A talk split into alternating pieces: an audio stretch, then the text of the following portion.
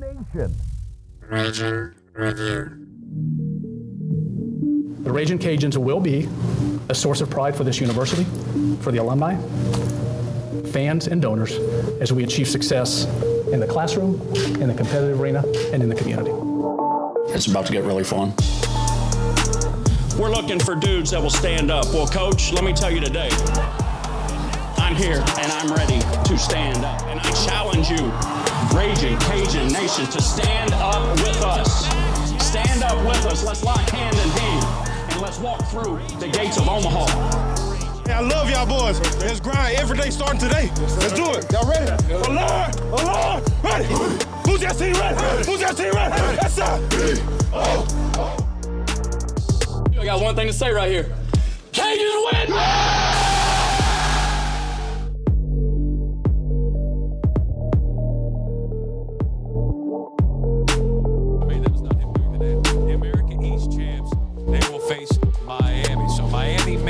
Matchup elsewhere there in Coral Gables. The Louisiana Raging Cajuns and head coach Matt Deggs get in. They won four games in the Sun Belt tournament, including a pair against Coastal Carolina. They can steal some bases as well, nearly 160 on the season, and they will face the Texas Longhorns. No school has made more tournaments than Texas. This is number 62, the six time national champs. Dylan Campbell, Peyton Powell, and company looking to get through this region. Yeah, and the Canes were that team you thought maybe would sneak into the top eight. W- one out, they would match up potentially after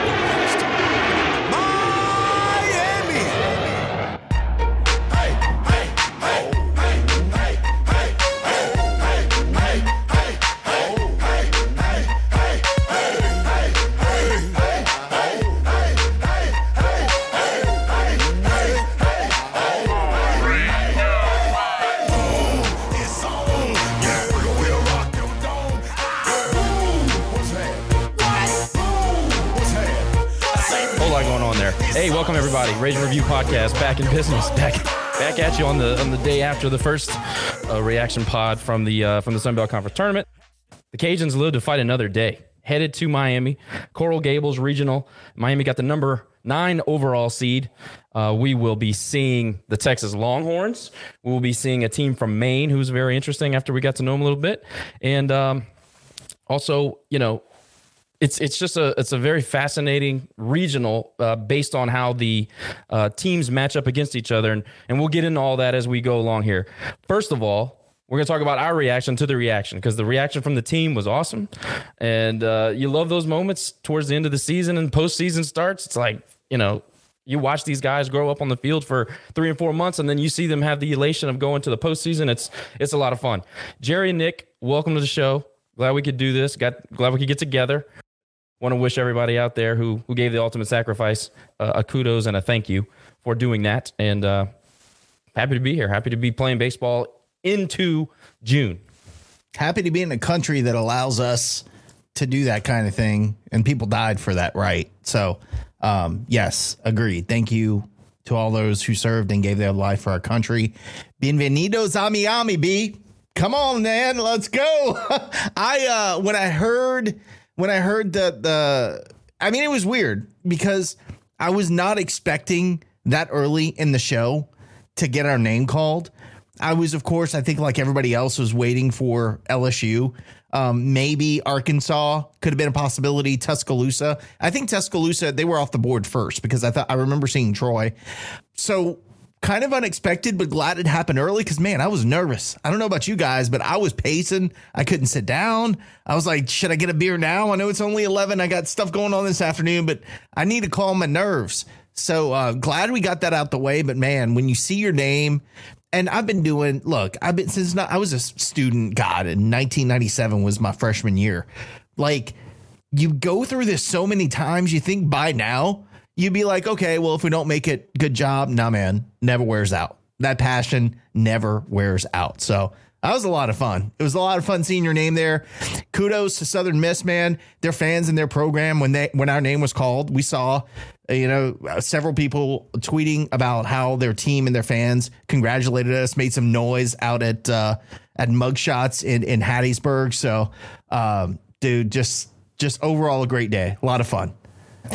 Yeah, I'll, I'll third that. I'll, I'll, add three to uh, thanking our, um, or I'm just thank you, but honoring those veterans who served and sacrificed their lives and put their lives on the line for that American flag and, uh, you know, put every put put just put their lives in the front lines to defend us being able to do stuff like this, enjoy baseball, do fun things that other countries don't get that privilege of doing. So, uh, to those who serve, to those who sacrifice their lives, for those who, for the fallen, uh, you are our true heroes. So, thank you. Um, with that being said, we're in. We're in. Uh, the last 24 hours, it's been hectic. There's been a lot of stress, a lot of anxiety.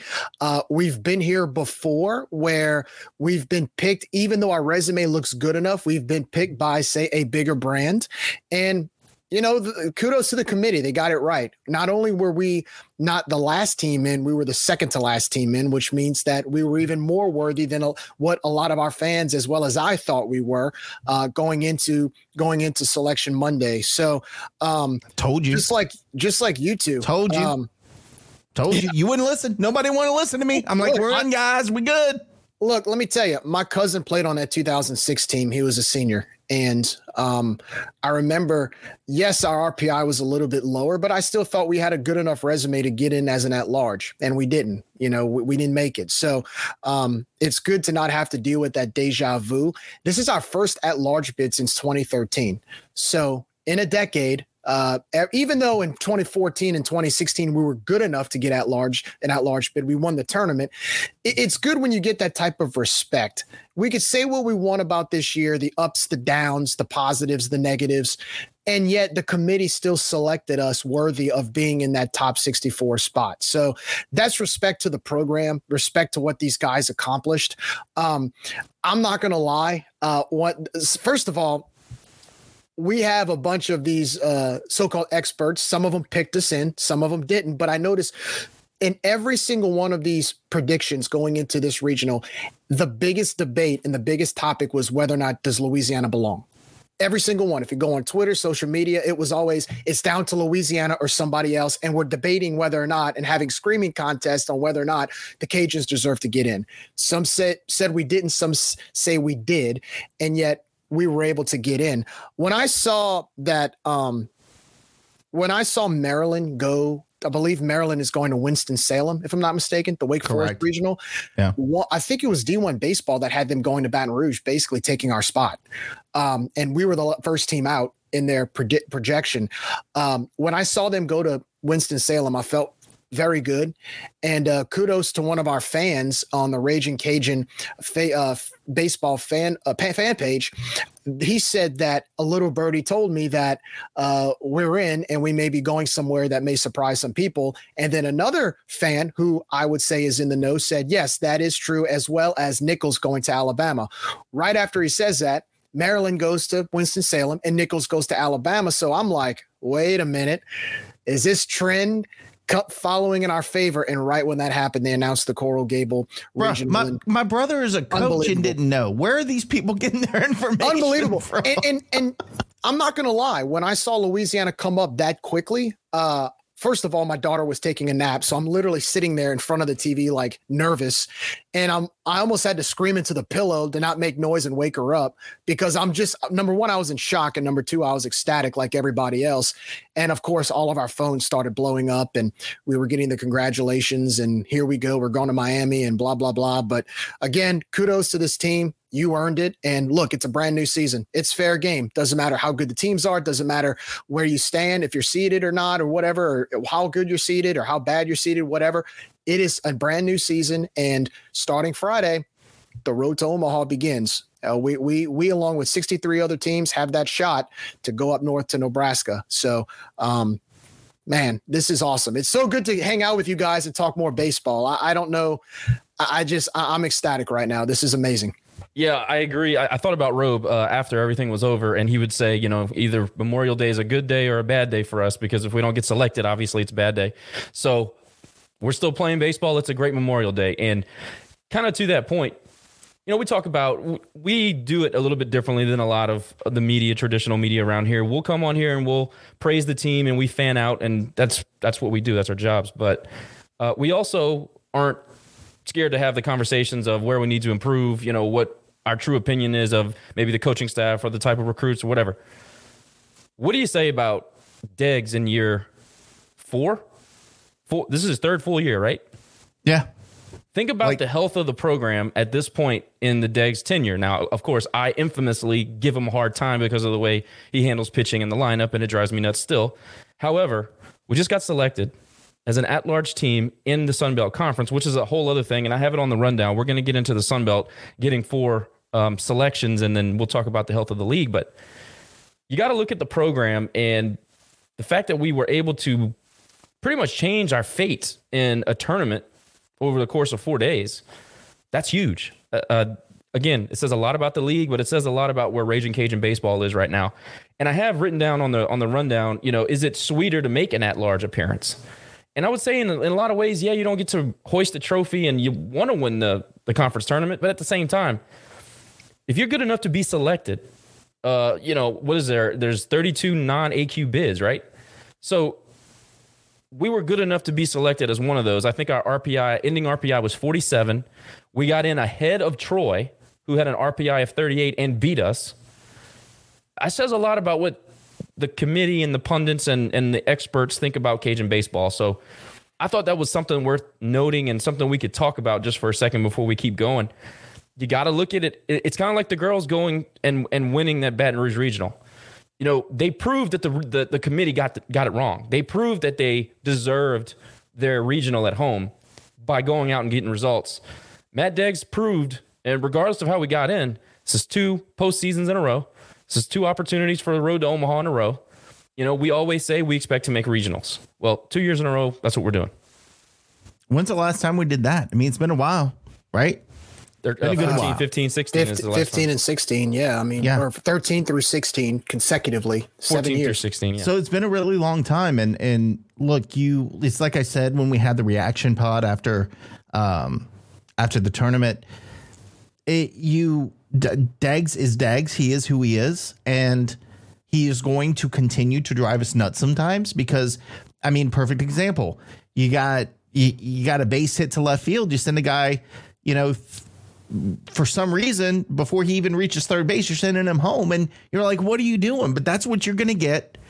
Uh, Your and he's going to drive you crazy. And he drove Sam. Houston. Yeah, and he drove Sam Houston crazy, right? But the results are there, and I think yes, when you're a an at large team, I would say it's more satisfying because I've been on both sides of the coin where an at large bid for you isn't great. Like you backed into that rather than hosting, um, or rather than being a higher seed somewhere, you backed into it and you were an at large and that wasn't quite as satisfying. But when you're on the bubble and you question based on past experiences whether or not you'll get in because there has always been that bias against us. Um, but you the committee seems knowledgeable. I mean, you got JRTs on there. I guarantee you that guy was looking at every single team, looking deep into the schedule, looking into the RPI. So when you've got people who are knowledgeable about the sport, it's it, it it is a tip of the cap and it is satisfying. And I think it is a little more satisfying than when the conference tournament because, like you said, in this scenario, we didn't back our way into it. We backed our way not out of it, excuse me. We didn't back our way out of something. We backed our way into it. And we did it based on merit on what we did in the conference tournament. You got to remember Saturday morning, we're all looking at each other going, man, it's been a great tournament. Hope we pull one off. So it is satisfying in that aspect. Not always, but in this case, a hundred thousand percent yes. I agree. Jerry, before you go, I'm going to give a juxtaposition here. The greatest team ever assembled uh, across the basin over there backed into a fifth national seed. That that's they really did. I mean, they cratered down the stretch. Uh, And they're Stevens lucky to even bad be a national seed at this point. I, well, they had some pundits saying that they were playing their way out of them uh, out of the national uh, seed. So, you know, they backed into a fifth seed, but that's a whole conversation for another podcast. Yeah, I mean, at this point, again, it goes back to the respect that we have as a brand um, in college baseball when you're picked as an at-large. In spite of, you know, we talk about the losses. Well, if we wouldn't have got swept at JMU and wouldn't have lost the series to App State and wouldn't have lost to Troy and wouldn't have lost the midweek to this team or that team, and again, in spite of all of that, your resume was good enough to get you in as the, the 63rd team. Um, that just goes to show you the overall line of work was overly impressive for this committee to look at us. Because look, we were picked over Kansas State. We were picked over Arizona State. We were picked over Notre Dame. We were picked over UC Irvine. We were picked over some teams that have brands. They're, they're brand names. And so again, it's respect to our program. It's respect to what we accomplished this year. And to be able to come in this weekend and come out of the losers bracket against um, Texas State, because let's let's look at the resume in the last couple weeks. Okay, you have five wins against Texas State, a team that we basically, I mean, we kind of single handedly kicked them out of an at large, and we basically ended their season with that five game win streak. Okay. They were a, a, quad one team going into that last home series, and they were number two in the conference. We basically kicked them out of both contention for the conference and postseason contention. Okay. Then you go to Southern Miss, and yes, you take only one out of two, but that one win is against quad one competition on the road. You know, and this is a Southern Miss team where we could debate whether or not they deserve to host. They were on the cusp of hosting. Then you take you go two for two against Coastal while you're in the losers bracket.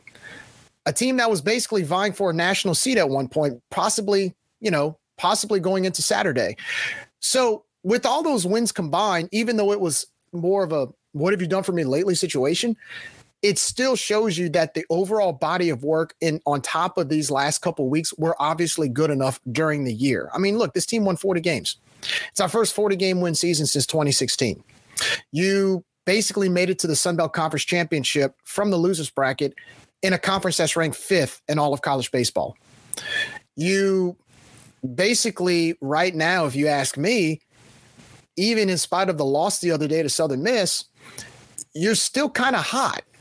I thought, and look, I wasn't able to, I apologize. I wasn't able to join yesterday. I had some other obligations, but I wanted to talk, say something about that game yesterday. First of all, kudos to Southern Miss. They are a good, solid baseball team. They've shown it. I thought they should have hosted, and I think they're going to go make noise in Auburn in that Auburn regional. But I also think we had a little bit, a little bit of fatigue. Uh, our bullpen was pretty much had collapsed, and on top of that, Southern Miss was just a better team. They're just they, right now. I'd give them the edge over us, especially yesterday. They're just a better team. But in spite of all that, I still think right now this team has a chance with a brand new start going into Friday. This Cajuns baseball team, they've been battle tested day in and day out. They've been so battle tested, and I really think that not to sound emotional about it. When I say emotional, I say, you know, I don't think the committee looks at that, the intangibles, but I do think winning those last few games against the quality competition, I think the committee saw that and said, you know, this team could go make noise in the postseason. If they were able to come out the losers bracket and beat Coastal twice, beat Southern Miss, and beat some, you know, go beat Texas State back to back, I think they could go make some noise. I really think in spite of all the analytics. I think the committee saw that, and I think that was a little extra nudge to get us in. For years, Nick and I talked about this yesterday. For years, there was the, the thing called the last 10. And the Cajuns were something like uh, seven and three or eight and two. I forgot exactly what it was. But not only did you have a good last 10, you beat a top 10 team twice in the same day. You, you again, like you said, you eliminated Texas State single handedly, basically from postseason play. Uh, and you did it again in the fifth ranked conference in America. It absolutely played a part. I mean, I'll be honest with you. If we don't, I mean, there's no way that this team is in the postseason without the Sun Belt Conference tournament. Just no way. We didn't. We didn't do enough. What we did most recently was go toe to toe with the nation's best baseball teams. You can't ignore that, and you know I, we'll get into the committee and, and the teams that should or shouldn't be in later. But the West got absolutely screwed over, man. Like UC Santa Barbara should be in the tournament. UC Irvine should be in the tournament over Oklahoma. Over Oklahoma, who didn't even have a 500 record in conference. So, but hey, they're going to, say, to, the SEC, so they've already got SEC bias going on. Look, and, and, we talked about it. We were worried about the brand overshadowing us, and it, it turned out that it, it hurt the the schools on the West who had really really nice resumes. I think I think UC Irvine was nine and one against the Pac-12 and the Pac-12 was in the top five conference. I think they were number three. I mean, they were now look. There's always going to be some controversy. Who gets left out? Who doesn't? You know, I just thought they only have one regional out west, and it's Stanford. I have But my I think- thoughts on that. We'll get but on I think later. that gets into the RPI conversation on where I think home wins should should matter a little bit less in the RPI and road wins should matter a little bit more and force these teams like in Oklahoma or even Texas or LSU or whoever that intentionally schedule home series for the entirety of their non-conference series uh, uh, series that they host and, and travel to. And so they're just building this RPI they're playing the game and they have all home games. So if you force them to go on the road and have, face a little bit stiffer competition, because it doesn't matter who you are, a road game is naturally harder to win than than a home game. Then I think you're going to see some of that parity come into play. But right now, it's an unfair advantage because all they're doing is they know the system, they game the system. We had Brian Benton last year that said you don't necessarily want to schedule all high RPI teams. You want to game the system and play guys who you know are going to win after they play you. Um, so you know, I think I think they need to di- dig deeper into that. I really do because again, like you said, there were a lot of West Coast teams that decide that should have been in, but because Oklahoma played the RPI game, they get in on top of them, and that's not really fair. let's talk about let's talk about the other regionals from the Sun Belt. First, first I want to say, you guys mentioned how Southern Miss supported the Cajuns getting in, which I mean, I'll be honest with you, that was like a really cool moment. You know, see those guys who we go back and forth with, the players battle, and regardless of bat flips and trash talk and all that stuff, it's great for the league. It's great for the league to have something like that. It's great for Louisiana to have a rival. It's great for Southern Miss to have a rival. I mean, it just benefits everybody involved. So to see their players uh, get fired up for the Cajuns to make the, the tournament, uh, I just thought that was really, really cool. Uh, even Coastal Carolina fans who, I mean, let's be honest, we've been brutal to them. Um, they don't have a huge fan base, but the ones that they do are engaged. So I'll give them, I'll give them kudos for that. Uh, even they were congratulating us, and we tried to return the favor, of course. Uh, Troy, I was happy to, so happy that Troy got in because I, I thought they were very deserving. Uh, they they have that transfer kid hit like 22 home runs or something crazy. Uh, is it Stewart? I can't remember his last name. Anyway, they've got a real baseball team. They've got some fighters. Uh, they can pitch. I'm interested to see what they can can do in their regional. It's a it's a winnable regional. That that Alabama regional is winnable.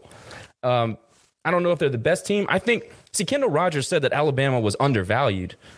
Alabama's been through so much this season. I don't really know if they know who they are. Of course, the SEC bias comes in. Of course, all the the built-in advantages of their RPI and playing all the RPI high seeds, uh, high, you know, teams in that conference. I don't know. I don't know anything past what I've seen lately from them, and what they've been doing lately is impressive. But I still see a path for for Troy. I, I don't know. It, it really depends because what I've seen this weekend with Troy, they've had to come from behind to pull off some close wins against some teams I thought they would have had it a little bit easier against. Um, I, again, it's it's the it's the postseason, so you never really know. Now, do they have the talent to win the Tuscaloosa Regional? Absolutely, of course they have the talent to win the Tuscaloosa Regional. It just depends, kind of like Alabama, which Troy team shows up. Um, I- I think it's a very winnable regional for them. I think that, you know, Alabama had, you know, they started off fantastic this year and then they had a few bumps and bruises along the way and they've kind of had their ups and downs. So they're kind of a vulnerable team. Plus, they're the 16 seed. I mean, an SEC team being the 16 seed says a lot. Usually, it's someone like an Indiana State or a Coastal that would get that 16 seed. They gave it to Alabama. So, right there tells me that yes, they are good and yes, they are a host, but they're not a dangerous host. I don't think Troy is going to, I don't think they could, Troy's going to go in there with this, uh, uh, and, and, and walk, walk out with, with, um, with with some type of blowout loss. I think they're good enough to win that regional. It's close to home. They're playing a bunch of familiar guys uh, within within that regional. And look, Bo- people are debating whether or not Boston College was worthy enough of of hosting. Some people were throwing Boston College's name out, and of course Nichols. I mean, shoot. I would have been more curious to see what Nichols would have done in the Baton Rouge regional, to be honest with you. So I, that, that's a to me. I feel like that regional is is kind of is kind of up for grabs, if you ask me. I think that regional is winnable for any of those teams, including Nichols. So, I mean, that's going to be that's going to be a war. It's going to be a war in Tuscaloosa this weekend for sure with all four of those teams. Yeah, I don't know a whole lot about BC. Um, and what they've done this year. I, I don't know their resume. Obviously, good enough to be in the in the regional tournament. Uh, again, like you said, Jerry, don't slip sleep on Nichols. I, I get it. They're from the Southland. I get it. They won the tournament, but um, I would I would never outside of Tulane. I don't know how they pulled off that miracle, but I, I don't think you sleep on any Louisiana school that has made it in the regional this year. I think it's I think Nichols can make some noise. Um, I don't know. I don't know about Troy. Uh, again, I don't know Boston College well enough, or nor Alabama, to be honest with you. But it is it is a 16 seed, right? So you got to think it's winnable for two or three seed to come in and and and win it. I, I do think there's a chance. I don't think you can look at, at Troy and say they have no chance to win it. I think there there is a chance for them to uh, to get to the the last two games, one or two games of that regional, and take it uh, take it home. We'll see. Let's stay on this side of the bracket and go to Auburn, where Southern Miss is probably the most dangerous two seed in on that side of the bracket. So you got Southern Miss, Samford, Penn, and Auburn. Auburn kind of hit their stride somewhere along the time that they played TSAB. All of a sudden, they just started hitting the ball all over the ballpark. They've been on an absolute tear. And I mean, look, they're a host site. They play in a really tough conference. They've got plenty of talent. Again, I don't know how good they are. I've seen them play some bad baseball, seen them play some good baseball. They are not one of these teams that you look at and go, man, that is a that's an unwinnable regional. Southern Miss has plenty of arms. Obviously, we know what they can do offensively. They're just a well put together baseball team, and you got to keep you got to keep in mind they're playing for for Scott Berry. I mean, this is his last rodeo, so that's a little bit of extra um, motivation that serves for them. They have a lot of seniors on that team. They're older. Uh, I think Danny Lynch is 36. Um, so Southern Miss, to me, has a great opportunity to win that Auburn regional. You guys agree? 100% because they have the experience from last season. Um, to take into this season's regional tournament where they're on the road. They feel disrespected. As you said, uh, this is uh, this is for Scott Berry, so that has a little bit to do with it as well. And I, I mean, again, I said it earlier today to you guys. There is a chance that the Sun Belt gets multiple teams to Omaha this year. I, I don't think I've ever said that, and I'm not being facetious. I'm not being silly. I really do think we have a shot for more than one team to get to Omaha this year. And I think it starts here in the, in the Auburn Regional. I think they have a hell of a chance to uh, to with the experience, like you said, with the 36 year old player who does yoga on the field. I think they have a chance to make some noise in that regional and win it and and win a super and make it to Omaha. So yes, I I do think this is a, a favorable uh, spot for Southern Miss. I think I'll be honest with you, and I'm not being Sunbelt biased or anything, but I think Southern Miss had a worthy team uh, eh, to host. And um, I don't know if maybe earlier in the year some of their slip ups might have cost them. I don't know if. Um, I don't know what the committee was looking at. Maybe their RPI was a little bit too low, which is what they claim, right? But at the same time, if their RPI was too low, why did they give Auburn, who was a 19 RPI ranking, the regional over Campbell, who was I think 14. I mean, this this was a to me this was a stolen bid by Auburn. I think Campbell I hated deserved, I hated that move. Uh, I thought Campbell, Campbell deserved, deserved, to host. Um, again, you talk about the weekend they played TSAB, and you know they were 25 and like 19 that weekend, and that was only about three weeks ago. And then they get hot all of a sudden. Now they're worthy of a host spot. It's like, well, let's let's let's hold your horses for just a second here. Um, but I, I don't think that was I don't think that was fair for Southern Miss to have to go there. Uh, so that's really a, a, a, part A and part B of of kind of a situation where you're looking at the fact that number one, Campbell should be hosting, and number two, uh, Southern Miss possibly should have a host spot, or they shouldn't.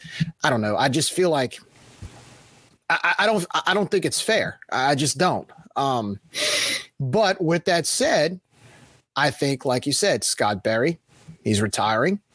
I think you have a very senior laden, or should I say, veteran, um, veteran laden group of guys that are leaders on that Southern Miss in that Southern Miss lineup. Uh, you've got guys like Tanner Hall and Danny Lynch and Slade Wilkes and a few others that have become household names who are who are hungry and I think all of those guys feel disrespected.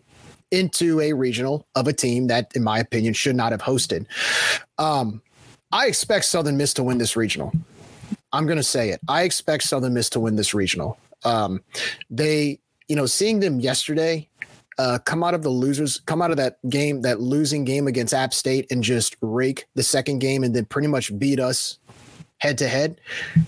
They're just that good. So I, I really think that they're going to go to Auburn, and I think they're going to be dogpiling in their stadium come Sunday or Monday. So um, to me, I, as I look at this bracket, I think this is Southern Miss's regional to lose. Even playing in Auburn, I really think this is their regional to lose. I agree, especially if Monistere and Dickerson hit uh, the way they've been hitting lately. They're, they're going to slap the ball around the park. Lane Johnson, thanks for requesting, sir. The floor is yours. Hey guys, uh, I was watching the selection show earlier today, and although he was out of the room when they were talking about Auburn and whatnot, the AD for Auburn is actually the committee chair. Yeah, so Cohen. I Cohen. think there had uh, there were some talks prior to them meeting. Be like, hey, put Auburn in as the last hopes or whatever. Not that they deserved it, but um, I have a feeling there had to be something to that effect in play. And the fact that Campbell, uh, or with that, they put Campbell in a uh, regional, which I thought kind of screwed them. Um, yeah, South Carolina's down a little bit the last several weeks, but they're still South Carolina. Um, I think Campbell's going to go back and win that regional. but I they'll probably take it to as many games as possible. But I think they can come out of that and win it. Yeah, I'm and with they you. also said that Southern Miss needed like one more win in order to host, which makes no sense. But it is what it is at this point now. And look, I, re- I respect the RPI, and I know they weighed heavily on that. But Indiana State, uh, Two you and know, nine. and- Two and nine against the top 25 RPI. and- but it's another situation where Indiana State's, I, I think their AD or somebody was on the committee, weren't they? And I mean, oh, you know, Think Auburn, like possibly, you said, Lane, Indiana State, like it, it just stuff like that just doesn't make sense. Like I get your RPI is high, but let's look at the big picture, and it doesn't seem like they really looked at the big picture in that case. I think I'm more surprised that Alabama was a 16 instead of Indiana State. If Indiana State barely squeaked in as a host, you would think they would have been the 16 seed. Agree. One conference shouldn't have eight host sites. That's just ridiculous. You're regionalizing baseball. They need to spread that out. First of all, I know there's a ton of good baseball on the Eastern Seaboard. I know South Carolina and North Carolina is a hotbed. I mean, think Coastal, Campbell, uh, North Carolina, uh, uh, South Carolina. There's so many of them. Clemson, all that. But you got to find a way to disperse that. I, I just think that that's bad for college baseball to have it all in one area. It's all in the southeast. But that's the excuse. If, if when we're sent to the team across the basin, the excuse is, well, we want to keep teams within 400 miles of their regional. That we are to Miami, so that blows that out the water. So again, there's inconsistency between sports because one sport where you got to keep them close. This sport, well, we'll send them wherever they want. And by the way, one West Coast regional you're you're you're not making sense. There's no consistency to the process. That's what's frustrating, I think, for all of us, is there's no consistency. Lane, appreciate your thoughts. Thanks for joining. Uh, Mr. Jordan Guillory, the floor is yours, sir. Thanks for requesting. Hey guys, how we doing? Um, Good, brother. Yeah, kind of just kind of pick, piggybacking what you guys were saying. I, there, there is a few controversies with the whole, you know, sort of seating and where people go. I think one of the other reasons why Campbell uh, didn't get a host is sort of, I think I heard earlier in the season, Campbell just doesn't have sort of the site that's really attractive uh, to really host at all. Like they don't have the stadium capacity that really the committee is looking for. Was a reason why I would kind of just want to get your thoughts on. Maybe that's sort of a reason Yeah, why Campbell didn't get a host. It's it's a good point, and I remember when the T before the T got renovated, it, they held it against us a couple of times, and You know, him McDonald famously said it was like calling a game from a deer stand, and I understand that. But you got to remember this: UCLA for a long time was a baseball blue blood. I don't know if you've ever seen their stadium. It's an absolute dump. It looks like a bad high school. Uh, it's not quite as bad as Georgia State, but it's pretty bad. I mean, I don't know if they can fit 1,500 people, and they've hosted regionals. So I don't think you should be able to penalize a team because of their site if they went out and earned it on the field. Again, that's sending a bad message to to college baseball teams around the country. Jerry, I know you have a comment. Well, if that's the case, why is Indiana State hosting? They've got a 2,000 seat stadium and they're hosting. I mean, why, why is that a problem for Campbell? That's, that's a good point. I mean, it's it goes I mean, back if that's to if that's what they're claiming, right? It, it goes back to they constantly move the goalposts. They have to find a way to fit the narrative that they want to paint. That and that's just really what they do. They look at what happened in softball this year. Schedule, schedule, schedule. Oh wait, by the way, this year we're going to change it. It's always going to happen that way. And now, before they could even get through the selection show, they're talking about how the RPI is unreliable, which it is. The system's flawed, which it is. But we got to do something about it, which they won't, because they can manipulate it the way they want. They can make it say whatever they want, and that's what they like. What do you think, Jordan? Yeah, um, I think with Indiana State, they, they just had such a good RPI that they were kind of forced to maybe put them in to the host spot. Just by, I mean, I think what they went two and nine or something against top fifty opponents, if I'm not mistaken. Yeah, that was Indiana So State, right? Yeah, Indiana State. So it wasn't really that impressive. I think Campbell should have posted. I think Southern Miss should have posted. But again, kind of what Lane said, when you have Auburn having a big influence in the within the committee, um, you have sort of a more of a sexy look with the Auburn uh, host spot than maybe a Campbell. Um, I think that's maybe a, a big reason why. I mean, th- there was obviously a lot of controversies um, within. Luckily, UL was not one of them. Um, but like with Oklahoma, Arizona, I mean, people are going to be upset. I think every year. Every year there's going to be an opportunity for somebody to be upset, but Oklahoma does not have the resume. I don't care. Yeah. They, they just don't have it. If you compare it to the other teams that were just squeaking in under the line or whatever, it's not close. It's not close. Yeah. And I shout, also think shout I out to uh, real quickly. Shout out to JP on Twitter. He said that Campbell actually applied for an off uh, off campus site to be able to host, and I don't know how that played itself out, but there you go. Yeah, and I I think Kansas State got screwed too. Uh, I think they they deserve it more than Oklahoma does.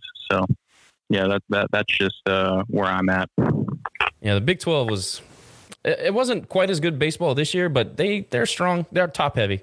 Go ahead, Jim. Well, how is it? Oklahoma got in. They were 31 and 26. They were five games above 500. They were 10 and 13, I believe, in conference. So you're 10 and 17 against the top 50. You're 10 and I think 14 or 12 and 14 or 12 and 15 in the in the conference. You're five games above 500, and you get in as an at large. I'm I, see that that's where that's where I think there's a flaw because I understand half the time if you look at softball and we've we've worn this out, but I'll say it again: if you look at softball and you play in somewhere like the SEC, you can be 10 games below 500 in your conference and just by default because you play these good teams in your conference all of a sudden you get an at large that's crazy to me. I mean you're rewarding you're, you're kind of rewarding underachievement is what you're doing. If a team is five games above 500 and you're below 500 in your conference i don't care if it's the acc the sec the big 12 i'm sorry man you shouldn't get in okay 11 and 13 so you're two games below 500. You get in as an at large. I, I'm I'm sorry. I, I I just don't agree with that. I agree. I- I, think I don't agree with think That should be a disqualifying factor because you one don't give me this. Well, they're in a tough conference. Well, you chose to be in that conference, right?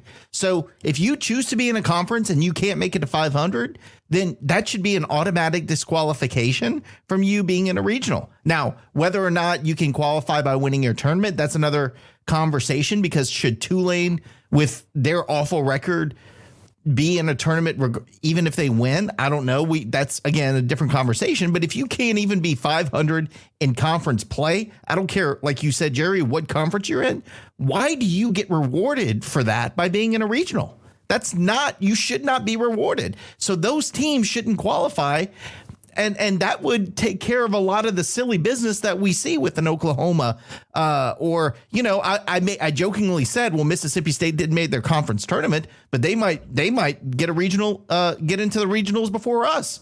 I, I I was halfway joking, but that's literally how people look at these. Well, they're SEC, so they should get the benefit of the doubt. No, if you don't go 500 in conference, you don't go to a regional. You should not be rewarded for mediocrity. Well, it also provides another guide rail that you can use that you can't move the goalposts on, which is why they won't do it. I, I'm for some more um, exclusion of something. You got to find a way to be able to leave some of these teams out so that you don't have to make these decisions. You let them decide it on the field themselves. Shout out to Bryce, by the way. He said to Kansas State, who we just talked about, kind of got screwed over. They were 13 and 11 in conference, and Oklahoma was 11 and 13, but Kansas State swept Oklahoma. So, so again, it really doesn't make a whole lot of sense. Kansas uh, State also beat Texas in the in the in the, the conference, conference right? tournament. Conference tournament, yeah. So anyway, Jordan, I appreciate your your comments, sir. Thanks for joining. Uh, we're gonna keep rolling on here. Um, Arizona was 12 and 18 in the Pac-12 from Bryce as well. You know, I think that's something that needs to be explored. If you can't at least have a 500 record in conference, you shouldn't be participating in postseason play. I, I, don't know. I, I think that that's probably something that I think that people would listen to that. That's a reasonable exclusionary thing. It's not like something arbitrary. Again, it gives you more ammo to keep teams out or to put teams in. You don't have to make the decision. Again, how can you be six or 10 games below 500 and your conference is still getting as an at large? I mean, yes, yeah, you beat, oh, they're good teams. Well, when you're playing in a conference by default where you have good teams, I'm sorry, like that you still, that's not worthy of justification for having a below five, a record below 500 and still getting in as an at large. I mean, that's, you know, I've said it before. I go back to what we talk about with in high school sports here in Louisiana. We have the split. Now, whether you like the split or not, a two and eight team should not be making the playoffs. Period. I don't care if it's if you don't have enough teams. You you know, a two and eight team or a three and seven team does not belong in the playoffs. Same argument. I, I this, this is this is again the, the narrative shifts and the narrative changes and people could say what they want. Like I, I you know we retweeted oklahoma's resume compared to ul's resume. And i know oklahoma's in the big 12 but the cajuns were 40 and 22 they're 31 and 26 and the number five record, conference in the country and the, the number way. five conference in the country.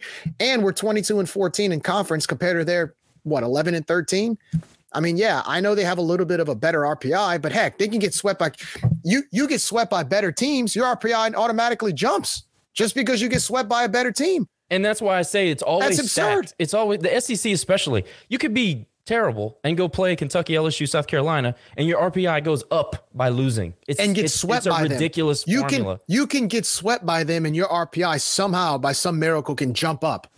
While meanwhile, we have to go sweep three different teams and go nine for nine and RPI drops. Well, who are they going to with 22 conference wins, be wondering whether or not you're getting in. Meanwhile, teams with losing conference records are in. Speaking of the teams in the the Sun Belt Conference, let's finish up the regionals that have participating Sun Belt members. Coastal Carolina, a host seed or host site, excuse me. They have Rider, University of North Carolina, Wilmington, and Duke. Who, by the way, I don't know if you've seen a lot of Duke games. Uh, they've they've been a pretty decent team. They actually I watched them play Rake Forest. Wake Forest, I, I call them Rake Forest because I think it's cool. But uh, they've played some very good teams at a high level. Uh, they've, they've, some really good. I've seen two really, really well played midweek games. Duke, it was Duke and Rake Forest, and I think it was Duke and Coastal. Actually, I'm pretty sure they played each other.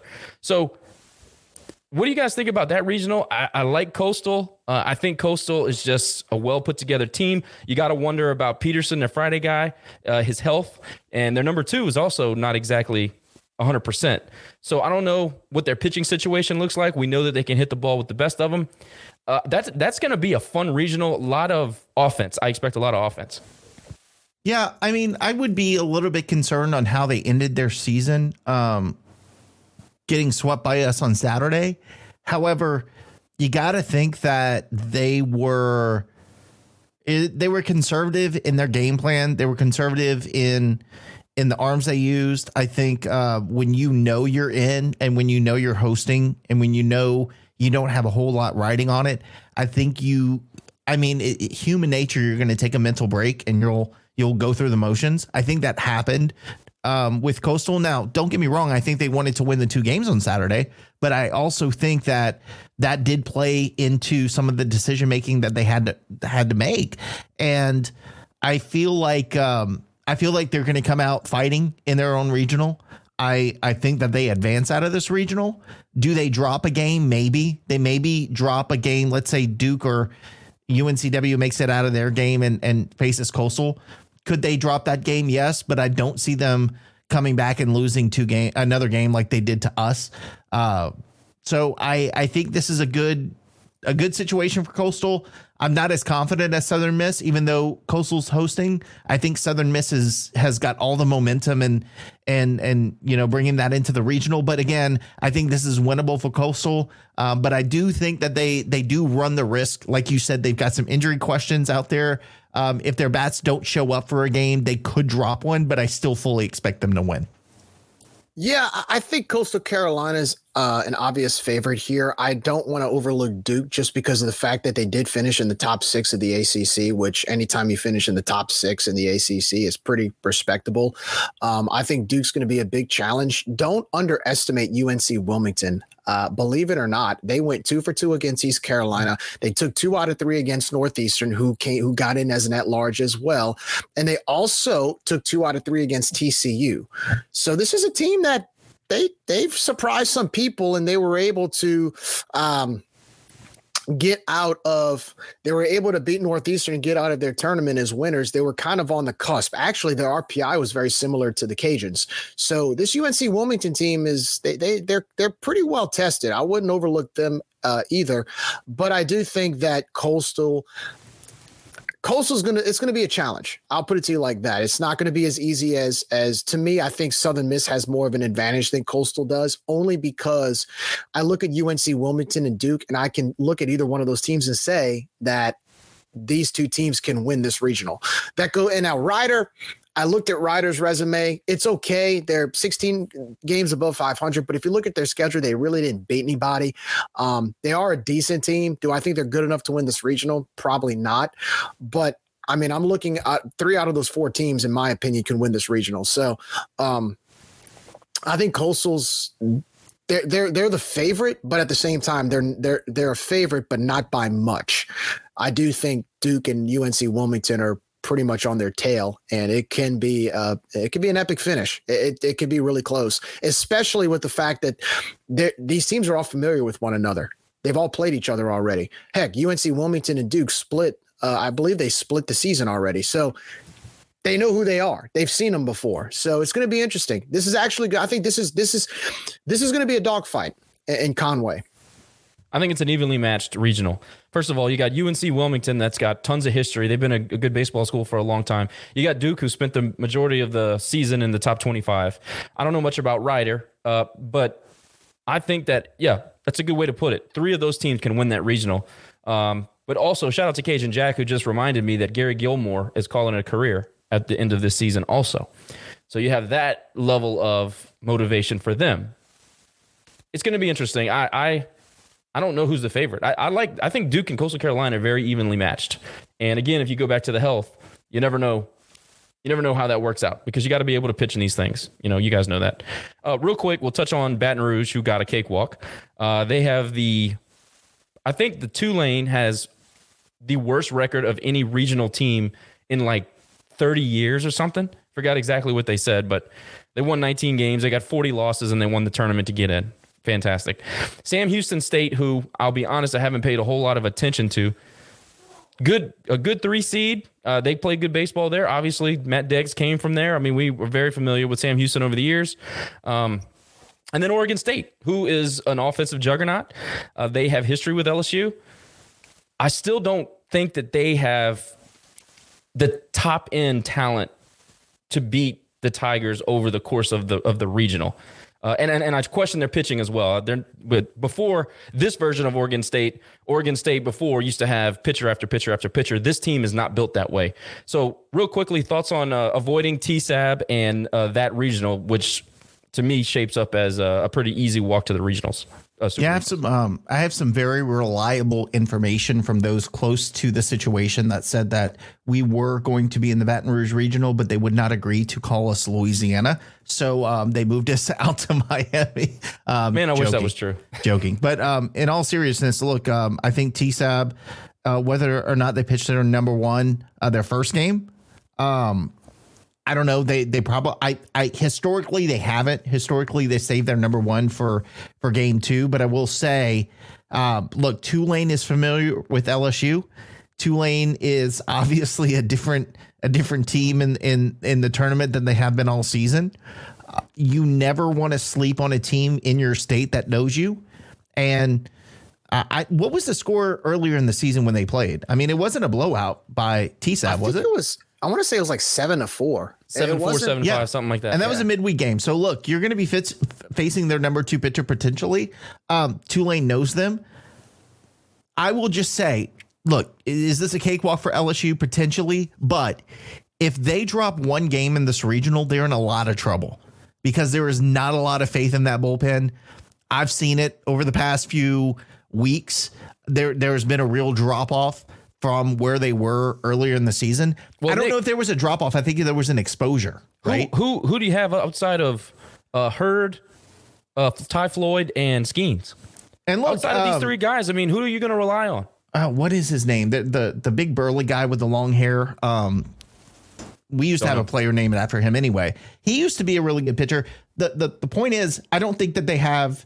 I don't think it's something that just developed. I think it's something that they were able to hide, kind of, and and and manage through. But they were exposed as the season went on. So I think that is a real a real challenge for them. If they drop one game in this regional, they're going to be in serious trouble. But if they don't, Riley Cooper, thank you, Justin. It was Riley Cooper. Look, good pitcher, but he's not exactly had his best stuff uh, lately. So I think I think if they manage to to win the first couple games, then I think they're in good shape. But if they drop one of the first two games, and look again, Tulane, their record speaks for themselves. They have been awful during the season, but they know they know this team. This is not a this is not a new you know team coming in not knowing how to play them. They know exactly what their strengths and weaknesses are. So it'll be interesting to see how this transpires.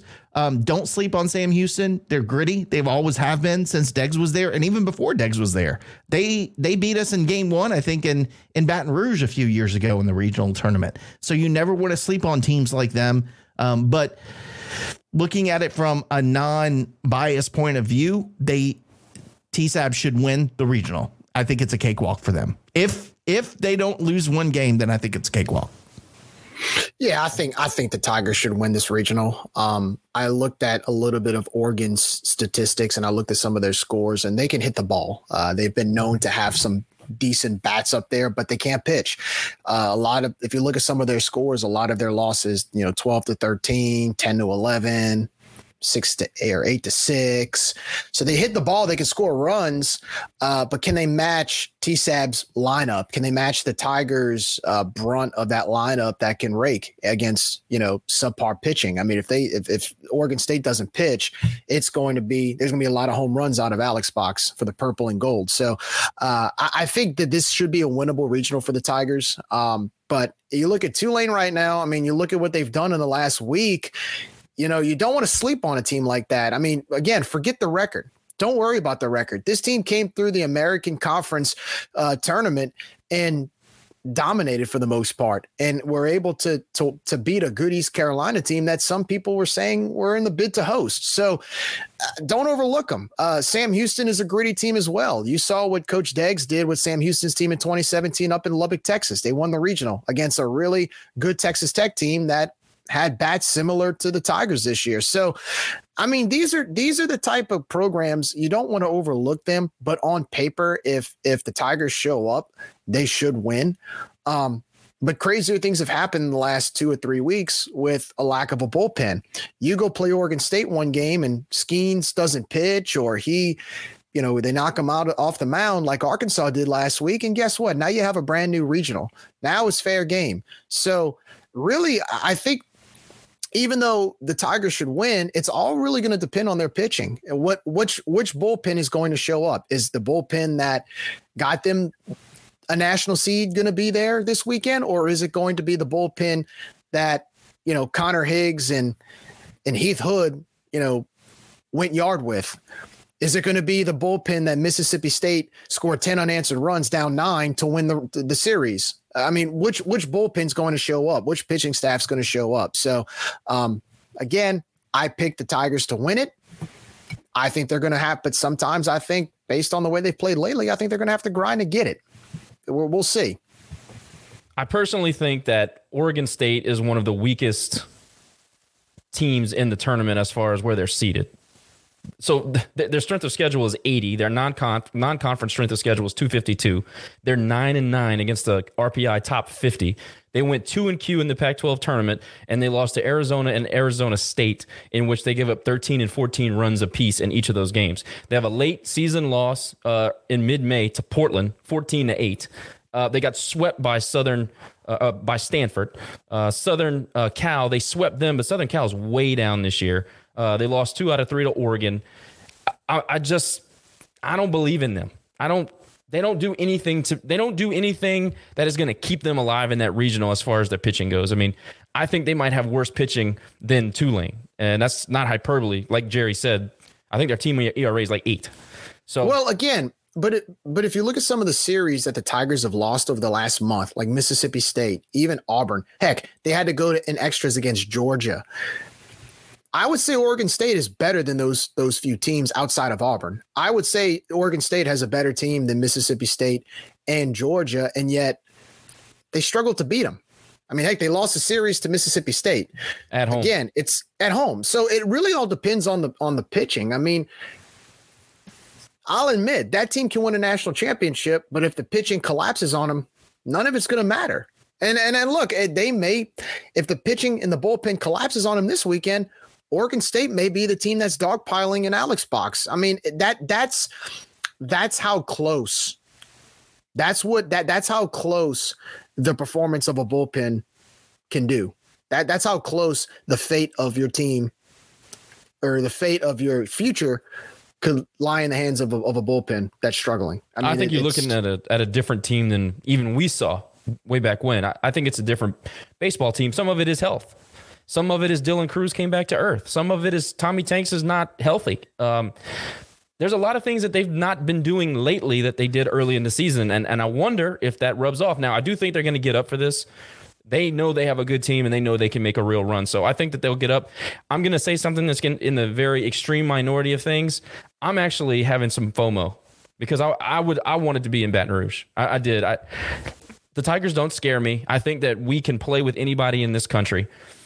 I would have loved to be in there with Tulane and all those fans that, from across the state. How, how much fun would those tailgates and those games have been? I mean, it would have been, as the kids say, litty. Can you imagine though if we we went over there and beat them in their own regional in softball and then did it again in baseball? Then what? Oh. Then what are you saying? The, the, the state would fall into the Gulf. Oh, I know. Well, how many national championships do you have? ULL. Like it always goes back to that. Well, what does that mean for today? Well, we don't we don't matter, okay? Obviously, we don't matter. But the second you see Louisiana on that NCAA bracket, it sure mattered when a few of their fans Meltdowns. were coming in correcting quote unquote Meltdowns. our name. By the way, I when they, that was when pretty they, clever. When they have me in their mentions and then I like respond and absolutely destroy them, their first response is, "Well, you guys are just obsessed with us." Anyway, I don't want to make this about them, but I'm just saying they're kind of dumb. All right, so now the, the the grand finale here. Let's talk about our regional. And uh, for my money, it's probably the toughest. I'll be honest with you. I think I think Miami probably could have been a national seed. They they play real baseball. Maine, uh, who we'll get into, and we'll get into each team a little bit. Maine is an offensive powerhouse from the Northeast. Now their strength of schedule is like 272, and I understand all that. And the bottom line is, is if you can hit the baseball, you can hit the baseball. Um, so they're not a pushover four seed. Obviously, Louisiana to me you, you never want to let a team like that in. This is a bias aside. You never want to let a team that's playing well and getting hot and figuring roles out and, and showing the teeth of a champion. You never want to let them get in because you never know what they can do. They can do some crazy damage, whether it be Louisiana or anybody else. That's just a true fact across the board. And then Texas, who comes out of the Big 12, a top five conference RPI. Uh, I probably had some some lower lows than they expected to have this year, but uh, Coach Pierce is still there. They still have good pitching. They can still uh, look. They still they're Texas. They're Texas. They still attract great talent. Uh, so we'll get into those things a little bit more, but just some general thoughts before we get into the nitty gritty. Uh, Nick, we'll start with you. What you know when we when it was announced, what was your overall impression? How did you feel? Uh, do you feel it's as as tough of a regional as I do? my first impression was hell yeah, we're in the tournament. Uh, I don't Yeah, care if they sure. sent us to Wake Forest. I'd have been excited. Um, look, Miami is is a great team. Like you said, Maine can swing the ball. Texas is traditionally a powerhouse in baseball, and I'm not terrified of Texas, and we'll talk about why in a little bit. But is this a tough regional? Absolutely. I think Miami is by far going to be your biggest challenge um, if we get to them in game two. Uh, but look, uh, you to to okay, I'm going to go Ric Flair here. To be the man, you got to beat the man. And there is no cakewalk in this tournament. I don't care if you get sent to TSAB or South Carolina or wherever. So if you want to make some noise in this regional, you're going to have to beat some really good teams. And um, you know, teams like Maine, you can't sleep on them because of the name on their chest. I mean, we say that all the time about us. You don't don't don't be don't think that you you got us just because of the name on our chest. Respect us. You got to respect every opponent in this regional. I think it's going to be um, again a very tough regional. I think Miami is a very tough challenge, but if things fall into place and you figure out pitching and your your bats get hot at the right time, then there's no reason why you can't advance out of this regional. But again, it's going to be very tough. You're going to have to have things go your way. You're going to have to have calls go your way. Uh, but excited to have the opportunity because I really think that's all this team wanted was a chance, and they have the chance. So let's have fun. And also, last year being in a regional really, really helps because you were in a really, really tough environment. I don't think there is any environment in the entire country, including TSAB, that has the rowdy fans that we faced at A and M. I know Josh, you probably wanted to punch a couple in the in the face. I know I did. So there, this that that was a good a good experience for our team and and the returners. So um, I think that's going to be really helpful for us in this regional because this isn't our first go round. You know, Matt Deggs said a few times uh, in this past, in the last few press conferences, he said, you know, I feel that this group wasn't finished and it would have hurt to have to end the season abruptly because of the fact that he felt that this group had more to prove and more to go out and show to people and and to be able to get into this regional to be able to have our name called we got our wish. These guys now have a chance on a national stage to go out and prove what they're worth.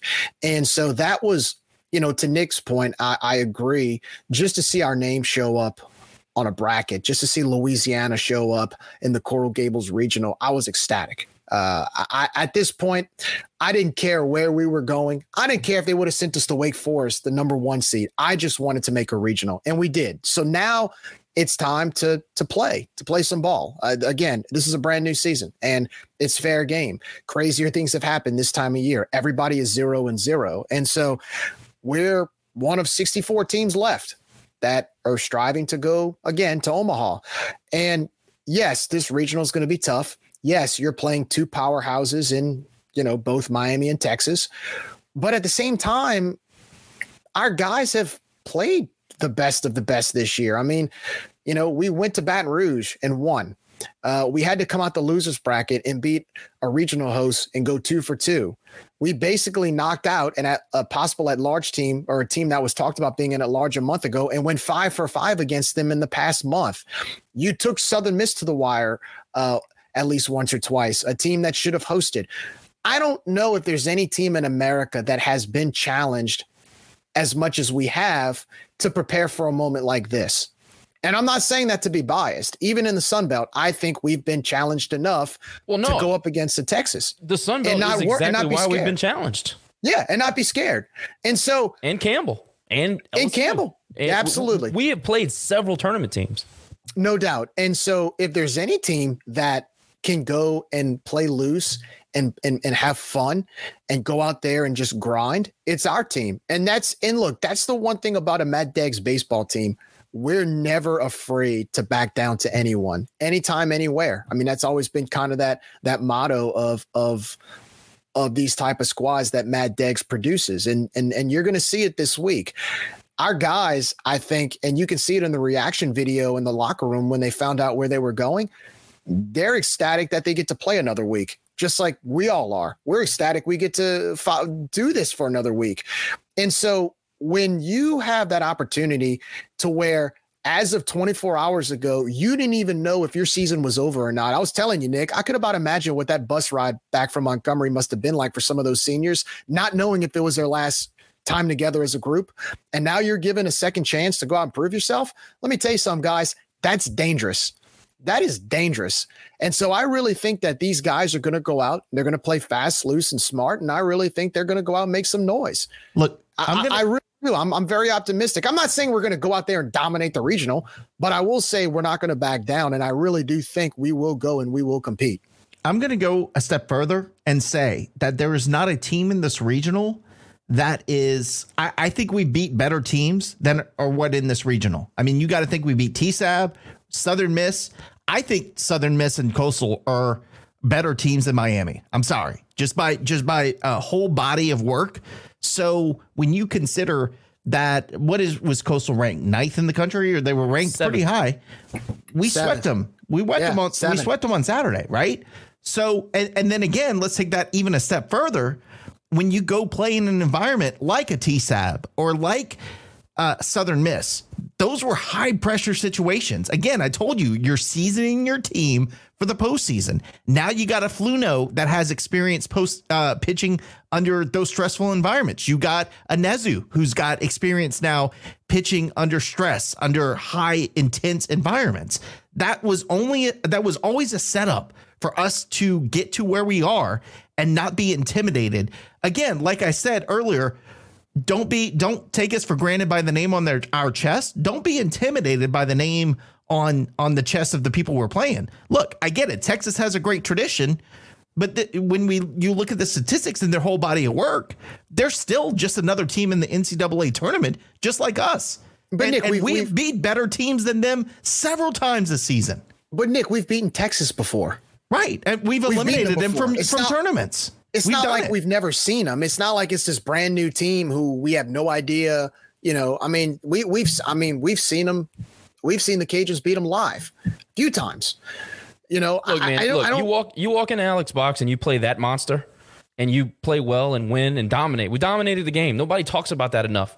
If you're not overcome by that, or you're not, you know, not not scared, but you know, if it's if the moment's not too big for you in that moment, and I know it's a midweek game, I know it's a little different, but if you're not swayed by that environment, they're not going to be scared of Texas. They're not going to be scared of Miami.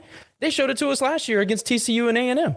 They weren't scared of those guys let's let's do this. Let's break down the teams. But since we've already started t- started talking about Cajun pitching, let's just break down the Cajuns and where we stand right now before we start learning about the teams in the regional. We have a question from Justin Johnson. Thoughts on Blake Marshall being a starting pitcher pitcher moving forward? I, I don't see how you can't do it. You got to win. I mean, ideally you win three games. Ideally, uh, right? Or do you have to you have to win two on the on championship? If you're, how does it work? I, I'm, I'm blanking. It's like double elimination. So It's double you- elimination, if- right. Yeah. So it's you gotta. I mean, I, if you want to go smooth sailing, you go three for three. Right. So you got to If win three not- games ideally. So That's correct. That's the easiest path. And we need three starting pitchers. And right now, it, you know, Charles Duplichan just asked who's going to start against Texas on Friday. Uh, you have a story if it's not Jackson Nezu. Jackson Nezu. Agreed. Nezu, I mean, 100%. by default, You, you're he's gonna the get Friday Nezu? guy. You play him. And he also has the most rest. So you got Nezu Friday. Uh, hopefully you're in the winner's bracket. And I assume you're going to see Fluno. If it's not Fluno, I'm not, I, I don't even know which way you go. Maybe Christie, uh, but I, I would say that it's going to be Fluno if I had to, if I had to bet. I mean, dude, what can you say? Nick and I got into this pretty, pretty in depth. Uh, Blake Marshall. First of all, the performance is legendary. We've said it a million times, but I like the idea that you know, basically, with Ju- Justin saying, he's starting to remind him of Bo Bonds. There were times where he would throw a ball and it was close or whatever, and he couldn't wait to get the ball back in his hands. Couldn't couldn't wait. Give me the ball. Give me the ball. He, you could see it in his face. He wanted the ball. He wanted to compete. He had that that feral dog look in him. You know, you that goes a long way in a regional situation. So, do I make him a starter? I think that you don't have an option. I mean, a guy threw 147 pitches. Hopefully, he's not fatigued. Hopefully, everything's okay and he's healthy. He is coming off of a Tommy John, you know. So maybe they're they're careful careful with him here. At the same time, it's late May. Things have healed. It's warm weather. I don't think you're going to have any issues there. I think I think you have to consider making him a starter. If not, like a, an emergency long relief guy. Look, I'm just going to say this from a very reliable source, no names given, probably watching our stream right now. When he gets into a rhythm, he is unstoppable. Now, if he breaks that rhythm and he doesn't, like you said, he wants the ball back to get the next pitch out, if he's not in that type of situation, then I think he gets into a little bit of trouble. But if he gets into a rhythm, he is in a rocking chair and he's unstoppable. And I think we saw that in the two games over the weekend. So I think you know early with Blake what you have. And and again, him getting an early rhythm in a game, once he gets it set, he, we're good to go. So I agree. I think you give him a chance. Um, if you make it game one and game two, you bring him in as your game three starter and see what happens.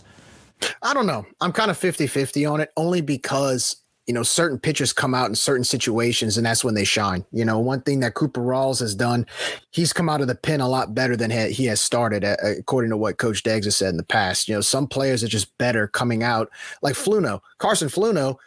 I mean, he gave up three or four runs to Southern one night as a reliever. And look at what he did in Hattiesburg against Southern Miss as a starter against one of the best lineups in the country. Sometimes I feel like certain pitchers are meant for certain roles. And I think that Blake has solidified himself as a good, solid middle reliever. Uh, you can tell they tried bring him bringing him in as a closer, and he wasn't getting it done. Uh, personally, I think he's better as a reliever. I think that his role he's he's he's molded himself into the role of a reliever or a middle reliever and i think i still think you stick with david christie as a starter right now only because you know look it's baseball right we're superstitious you don't want to kind of you don't want to throw a wrench in the rhythm you know so i i just i just feel like right now I'm 50 50 on it. Uh, or I'll even say 51 49. I'll say I'm 51 49. Just keep Blake where he's at right now because it's working. Yeah, let's go to Keith. So Keith's talking about his limp. Look, um, I think in the first game he might have gotten hit off the leg at some point, yes. The, off the shin, and then the second game I think he kind of started to feel that. You know when you when you get injured and you're okay to begin, and then that pain starts setting in, and the next day it's unbearable. I think hopefully, and again, I don't have any inside information. I don't know medical history. They wouldn't disclose it to me anyway. But but from what I saw, it's probably a a nasty bruise. Um, I'd be limping too if I took it off the shin like he did. So hopefully that's something um, that he can he can work through this week. Um, they'll be home for a couple days. He can go in the the cold bath or hot bath. I don't know how you fix that, but um, hopefully he can work through that over the week. And makes the performance all that much more incredible. Um, my thing on Blake is that I'll double down on what I said in, in the reaction pod. When you know somebody's not coming for your job, and I'm not saying that he's not mentally uh, strong enough to handle it, but I'm saying that you have a different mentality when you know this is your game. This is your game to win, lose, whatever. And I thought, I think you saw that performance come out of him when he knew that he could make the mistake or he wasn't on a short leash I really think that that helped him a lot. And I think that if you show some confidence in him as a starter, he would probably uh, respond well to it. And that's just, uh, and, and, full disclosure, I know Blake a little bit. So I, I, I, if he's a starter, I'm confident in that. I'll just say it like that. You mentioned Rawls. You know, let's be honest. Rawls has had some nice moments as a starter, but overall down the stretch, he hasn't been really effective as a starter. His his role is the long relief. His role is the swing arm, like they've said from the beginning of the season. So I would prefer to see him come in in, relief if we need him. I, I like to have that option in the bullpen if I if I can. Uh, anyway, we play Texas. Play Texas uh, one one o'clock Central, two o'clock Eastern on Friday. We're gonna learn a little bit. Yeah, shout out to Justin. Also, JT Etheridge. Uh, those last two outings I don't know what got into that guy. He was a different guy. And Nick and I talked about this in the post game uh, reaction yesterday, too. JT Etheridge looked like a guy that knew he wasn't on a short leash and he knew he could just come out there and throw uh, and just be himself. And he also had that look in his eye, like I'm going to get something done here. So that was fantastic and a great. It's a it's a great thing going forward. We got to have as many options out of the pen as we can. You know what I mean? Well, to to credit JT Etheridge, just like I said, a certain role, he solidified himself as a closer he's done a great job coming in closing games. And I think the other night again was it against Texas State, he came in and just shut him down. Uh, against a team that hits the ball pretty well, hits the ball pretty solidly, and and can can come back on a dime. And he just went out there and dominated for a few innings and just shut it all down. And so I think he's a prime example like we talked about with Blake. Maybe Blake wasn't as good as a uh, as a closer, so you put him in as a middle reliever. Just like with Cooper, Cooper wasn't maybe you know playing as well as a starter, so you put him in as a reliever in certain situations where he can shut you down. I think JT's the same way. keep him as a closer. He's on fire right now. The game is on the line, and or if you're up maybe a run and you you trust uh, somebody to close it out, give it to JT. He's the guy. Jerry Couch had some nice innings as well. Nick, Texas, uh, let's learn something. Yeah, I'll go ahead. First, we'll kick it off. I'll just throw this up on the screen and get a blind reaction from you guys. From the look of it, there's not a huge difference. Um, high level overview of, of the two teams. I think what stands out to me is, um, you know, they're a little bit better in their batting average. Obviously, they hit for a little bit more power. I think we may hit more doubles than they do, but as far as home runs, uh, they have a little bit more power there. Stolen bases, obviously, we're number three in the country. Um, strikeouts really stand out to me, um, and that's that's not strikeouts by pitchers. That's batting. I mean, we have nearly 100 more strikeouts than they do, so they're very disciplined at the plate, which would make sense that they almost have a 300 batting average as a team. But otherwise, you don't see a whole there's nothing that stands out to me other than that as as drastically different. What do you guys think? I am surprised to see how many home runs they've hit. I didn't expect that. Uh, team ERA four seven three for the Cajuns is probably lower than most people would would suspect. Um, you know, Texas is known for playing defense and pitching. And right here, you can see they're a very good defensive club. Obviously, the Cajuns are having. Is this is this going to be the highest finish uh, fielding percentage wise in the history of the program? I think it's up there. I mean, there's no way it could be higher than that. I mean, you think you only have five spots you can move up, so I would say yes. Yeah. So you're going to see good defense. So what you know, good old fashioned baseball. Uh, but no, other than that, you know, it looks like they're a better offensive club than I expected them to be, and the walks are almost identical. Yeah. Crazy. Only thing is, is that we hit a few more more batters. Well, 30 over the course of the season, essentially. And they're a good fielding team. They don't make a whole lot of errors. But um, going back to hitting, so UL has we have five guys hitting over 300. Debo is at 370. He's our leading hitter. Julian is slugging for 572. Texas has six guys hitting over 300. They've got 117 doubles on the season. We've got 141 doubles. So I mentioned we we hit a, a few more doubles than they do. Um, five guys in their lineup have double digit home runs. Leading power hitter Eric Kennedy um, he's by far their best hitter. He's got 16 homers on the se- season and slugging almost 600. So he's a guy we got to be very, very careful with. Friday night guys, 6'1, 193 pound junior lefty Lucas Gordon, 6 and 1 on the season. He's uh, he's got a 2.5 ERA, 90 strikeouts, um, doesn't give free bases very often. He does have the ability to go deep in the game. I think he had a hundred over hundred pitches during their win against TCU earlier in the season. Um, seven innings, ninety five pitches against West Virginia.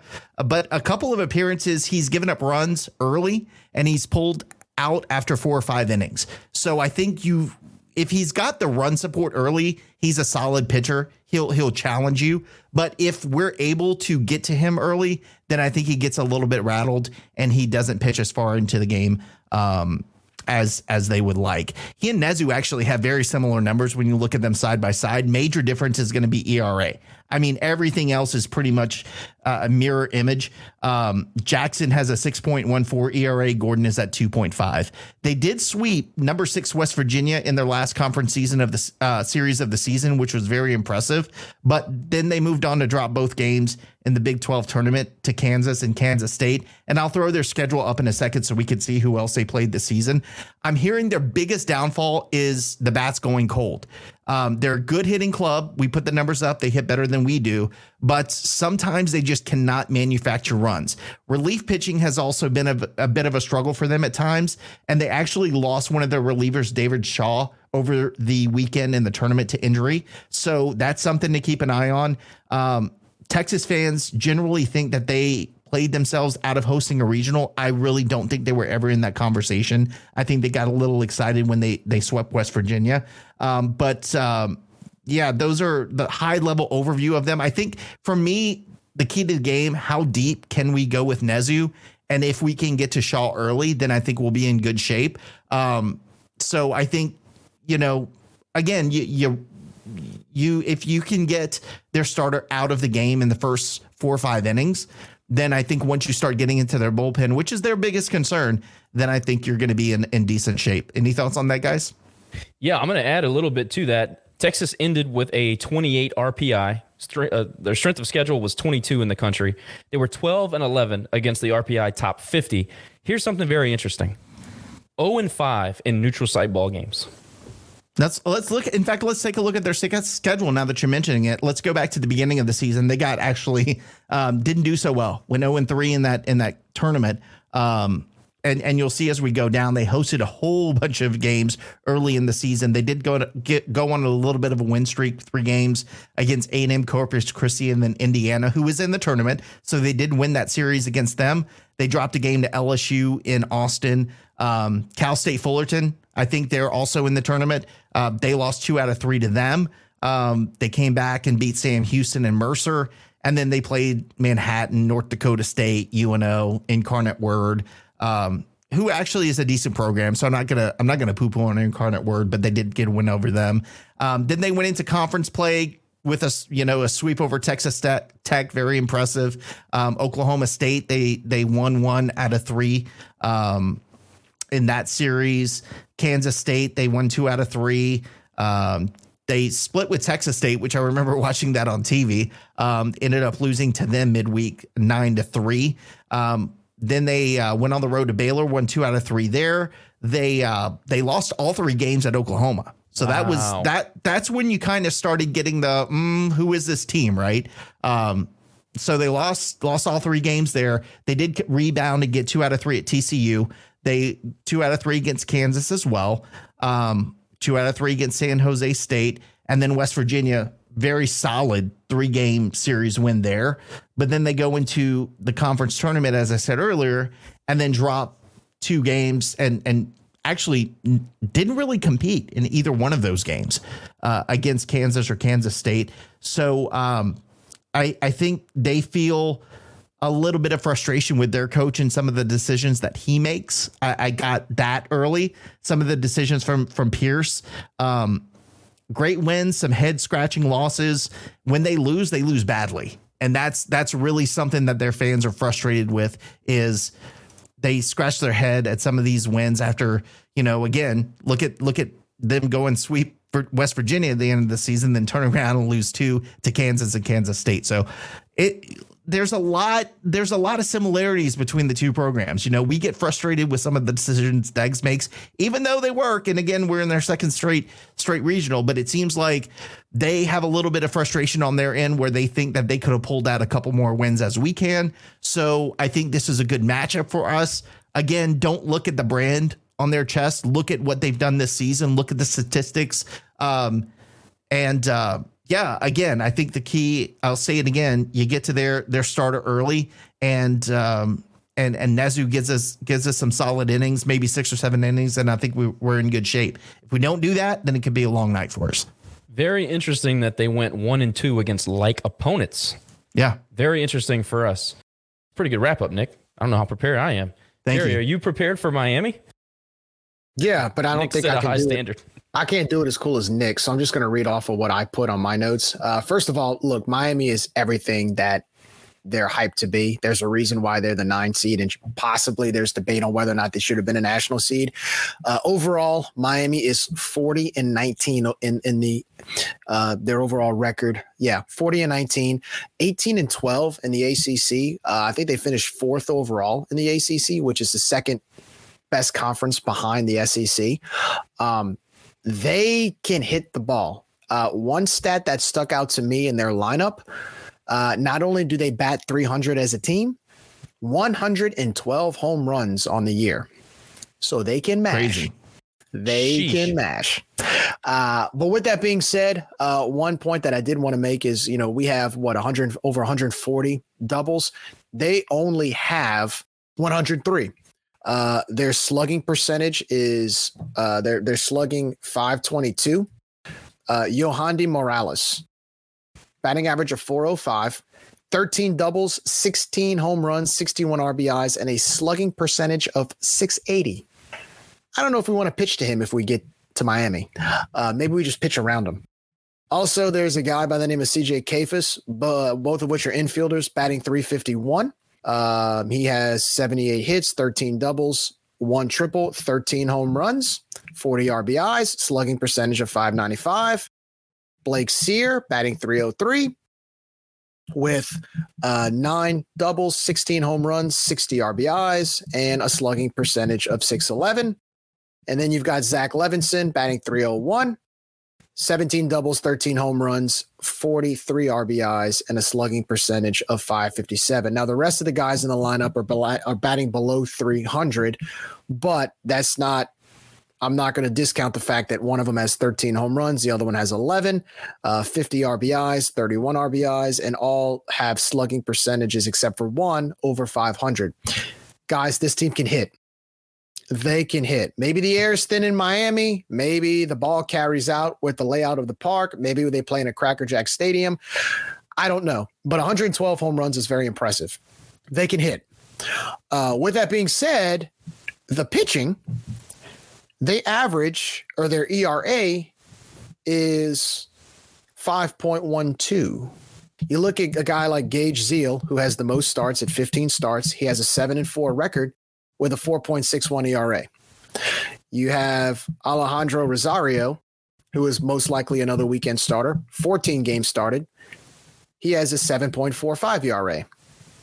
Down the line, you got another guy who has nine starts, 4.25 ERA. You have a guy with eight starts, 6.81 ERA. We can hit the ball on this team. The problem is, is can we counter their bats? That's what that's the vibe I'm getting with this Miami team. They hit the ball well, but can they pitch?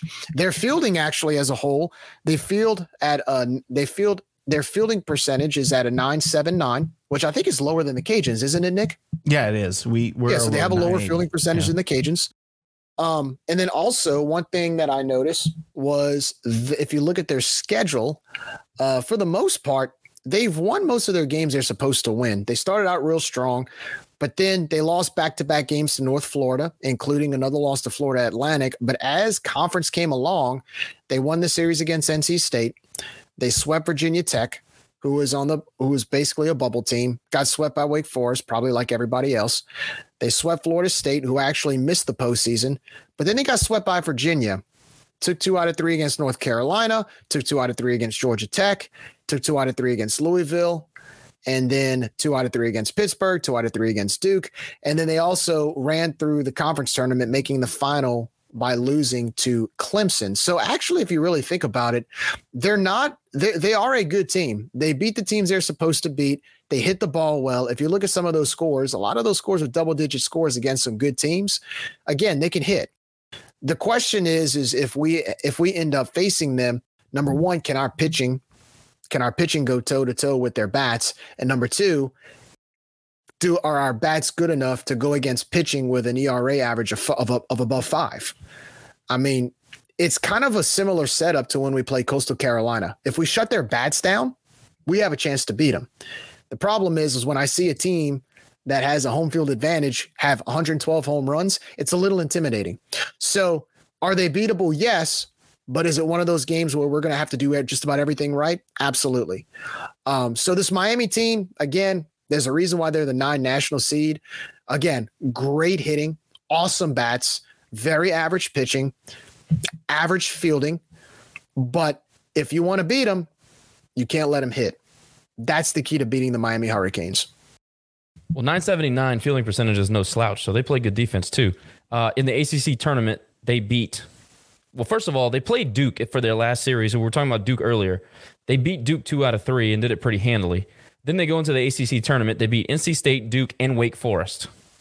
We all know that Wake Forest is number one overall seed and a very, very good baseball team. They advanced to the final and they lost to Clemson 11 to 5. Their RPI ended up being 12. Their non conference RPI was 11. Strength of schedule was 29. And against the RPI top 50, they were 19 and 13. So that's a lot of games against a lot of good teams. That, you know, that's a bet. You want to talk about battle tested. That is a battle tested ball club. Away from Coral Gables, they're 9 and 13, but at home, they are 28 and 5. Yikes. I think, but I think when you're in a situation where you're traveling to play a team that you traditionally don't play, they, I mean, they're going to get scouting reports on us, et cetera, but that's a little bit of an advantage for for the road team in this case, which we I would consider us to be because they don't know us really well. And look, how much small ball do they see? And I'm not talking to just about I'm not just talking about bunts because lately we we can't seem to lay down a bunt, but when you consider our chaos on the base paths, you got to think in the ACC you don't see a whole lot of that. So I think if if you go against a team like Miami and you're able to limit their runs and the big hits and big opportunities, then your chaos on the base paths can make a difference. Not necessarily, it doesn't mean you're going to steal home, but it means that they're going to pay. I mean, we saw it in the course of this this tournament. We get guys on base, and then their entire demeanor on the mound changes because they're they're you can tell that they're not as comfortable pitching to the guy at the plate because they're worried about the guy on first or second. So I think that's going to be for us the big advantage for this really this whole tournament because you don't see a whole lot of that in in those Big 12 or or you know ACC conferences where guys like us can come out and, and swing it, but we can also play a little bit of small ball as well. So I think that that's something that we have to execute if we do face Miami in this tournament. I do agree that the chaos it helps us more with unfamiliar um, foes. I, I, agree with that 100%. That's a great point, Nick. If you're not used to seeing it, it can bother you, especially if you're a team that well, they were they have a above five ERA as a team. You know, maybe they get a little spooked by somebody just absolutely putting pressure nonstop on the base path. So that's a great point. The remaining team is Maine. Uh, Maine is your America East Conference champions. They are 32 and 19 on the season. We don't have a single like opponent, which is kind of weird, but I guess that team being where they are, uh, it makes sense that we wouldn't play anybody. They had a final RPI of 131. Their non conference RPI is 270. Their strength of schedule is 255. You know, that is what it is. Um, they've played one team in the top RPI 50, and they went 0 3 against that team. This is the closest thing we have to a like opponent. They played Winthrop. They lost two or three to Winthrop. Winthrop was a Campbell opponent, and Campbell swept Winthrop. So that's the closest thing we have to a like opponent. It's an opponent opponent. Regardless, they haven't played a lot of good baseball teams. Uh, they did play Penn State. Excuse me. They had Penn State on the schedule, but it got canceled. Uh, and Maryland has got to be the top RPI 50 team. That's got to be who it is. Who, by the way, they got swept by. On Friday, they gave up 25 runs. Then they played a close game on Saturday, 5 to 4, lost the series, or, or got swept 9 to 1 on Sunday. There's not a whole lot to know about uh, Maine outside of their offense. They do have an All American first baseman by the name of Jeremiah Jenkins. He has 20 plus home runs. He has 75 plus RBI. Uh, he's set multiple records in the America East Conference. So obviously, that's a guy you want to be wary of, or be leery of. Uh, Quinn McDaniel has been one of their toughest players to keep off the base. His on base percentage is 520. Uh, he also has 16 home runs and he's stolen 32 bases. Uh, Jack Reynes, he rounds out their top three. His slash is 317, 444, and 629. 46 RBI to go along with 38 stolen bases. They are going to try to score runs. That's how they're going to try to beat you. Uh, their team ERA, uh, I'll pull that up in a second, but really what you need to know about this team is first of all, they hit 293 as a team, which is better than the Cajuns. Let's see, they had 98 stolen bases, which is behind the Cajuns, but it's five shy of their program record. So again, they're going to be one of those teams that likes to cause chaos on the base paths. And to your point, Nick, that can, I don't think that it would bother us per se because that's what we do, but it's going to make for a fun tournament. If you got a bunch of guys that are going to go out there and try to score runs, whether it be Miami, whether it be Maine, and they're they, they got nothing to lose. They're like us. They're dangerous because they don't have anything to lose. They're just going to go out and play with their hair on fire and have fun. Uh, I don't think that their pitching is anything to, to worry about. Obviously, they gave up 25 runs to Maryland. Again, you heard the RPI. You you saw the schedule. There's not a whole lot that we can compare them as far as competition. So it's really just kind of a shot in the dark, which is actually kind of a, a good thing for them. It's it's an it's a built-in benefit that they we don't know. We haven't played them. We don't know anything about them. We really don't know what to expect from them hopefully we that, don't have to play them actually. And hopefully we don't and hopefully we don't. Uh, they are the four seed so they could be eliminated before we ever see them. However I still think that there are anybody that can score runs in the 20 in 2023 score runs to win games in college baseball. You know, the dead ball era is over. You know, after they squash a gorilla ball for a while, there wasn't a whole lot of runs being scored. That's all over. Balls are flying out of ballparks. I think this year, per Kendall Rogers, uh, was the most home runs hit since 2000. or 1999, I think. The ball's flying out of parks again, whether that be a live ball or what, I don't know what's going on. Changing bats. Runs are being scored again at a high level. Home runs are being hit at a high level. Maine is dangerous because they can swing the bat. And you can toss it up to look, if, if they haven't seen good pitching, I understand all that. They competed with Maryland in game two. Look, that's a tournament team. They p- competed well with them on Saturday. It takes one. It takes one game where they can come up and jump and bite you. So don't sleep on the Bears. Uh, it's it's going to be interesting. I think it's going to be a fun regional. I want to win it, obviously, but I think it'll be entertaining from a fan standpoint. I, I really do. I think that there's a bunch of teams in here that's going to play. You know, Miami with their swag and flair, flair for the way that they do things in baseball. They always have kind of had that extra bleep you attitude. Uh, I'm, I'm excited, guys. I, am happy to be in the postseason. I'm I'm excited to play big, huge national brands like Texas and Miami, and we belong. We belong in baseball, in softball, the diamond sports. We belong on these stages, and I think our kids believe that. I think our coaches believe that. You know, I know Maggard's going to be there with his typical crew. Uh, hopefully, we'll be able to make it. I know we've kind of made some tentative plans to answer uh, Doug's question of if we were going or not. It's in the works. We're trying to work it out. Miami, baby, Coral Gables. It's, it's, it's what it's all about. Postseason baseball in Miami.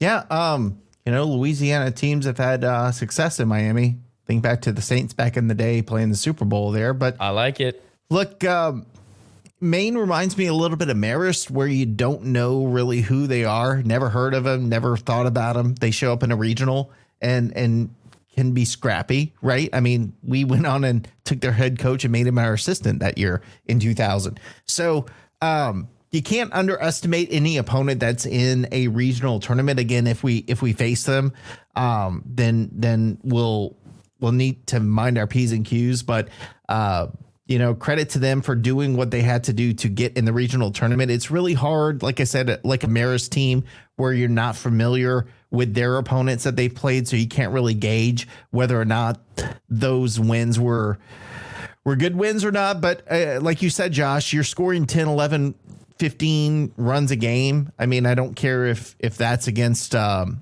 uh, you know a a D2 team. That's still they're scoring runs. Baseball is not football you know, you don't uh, you you don't go over to um, Alabama and hope for the best. This is this is a good baseball team that won their conference tournament and coming in with the attitude that they want to play spoiler. So you can never take those teams for granted.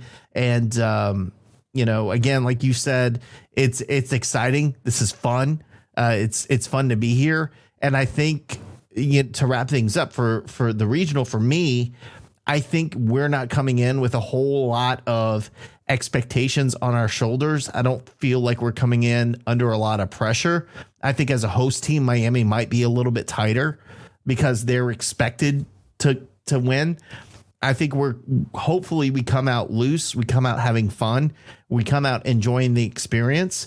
And look, like you said, Miami historically has had a chip on their shoulder, had an attitude. I mean, hell, when we'd have FIU, uh, there were a couple of times where I thought we'd have bench clearing brawls. And then in football, FIU plays Miami and they did have a bench clearing brawl. So it's a Miami thing. Those guys, uh, you know, throwing it back to, to FIU, the guys would, the, the, their baseball team would go out and drink all night and smoke Cubans and then come in the next day and kick our butts.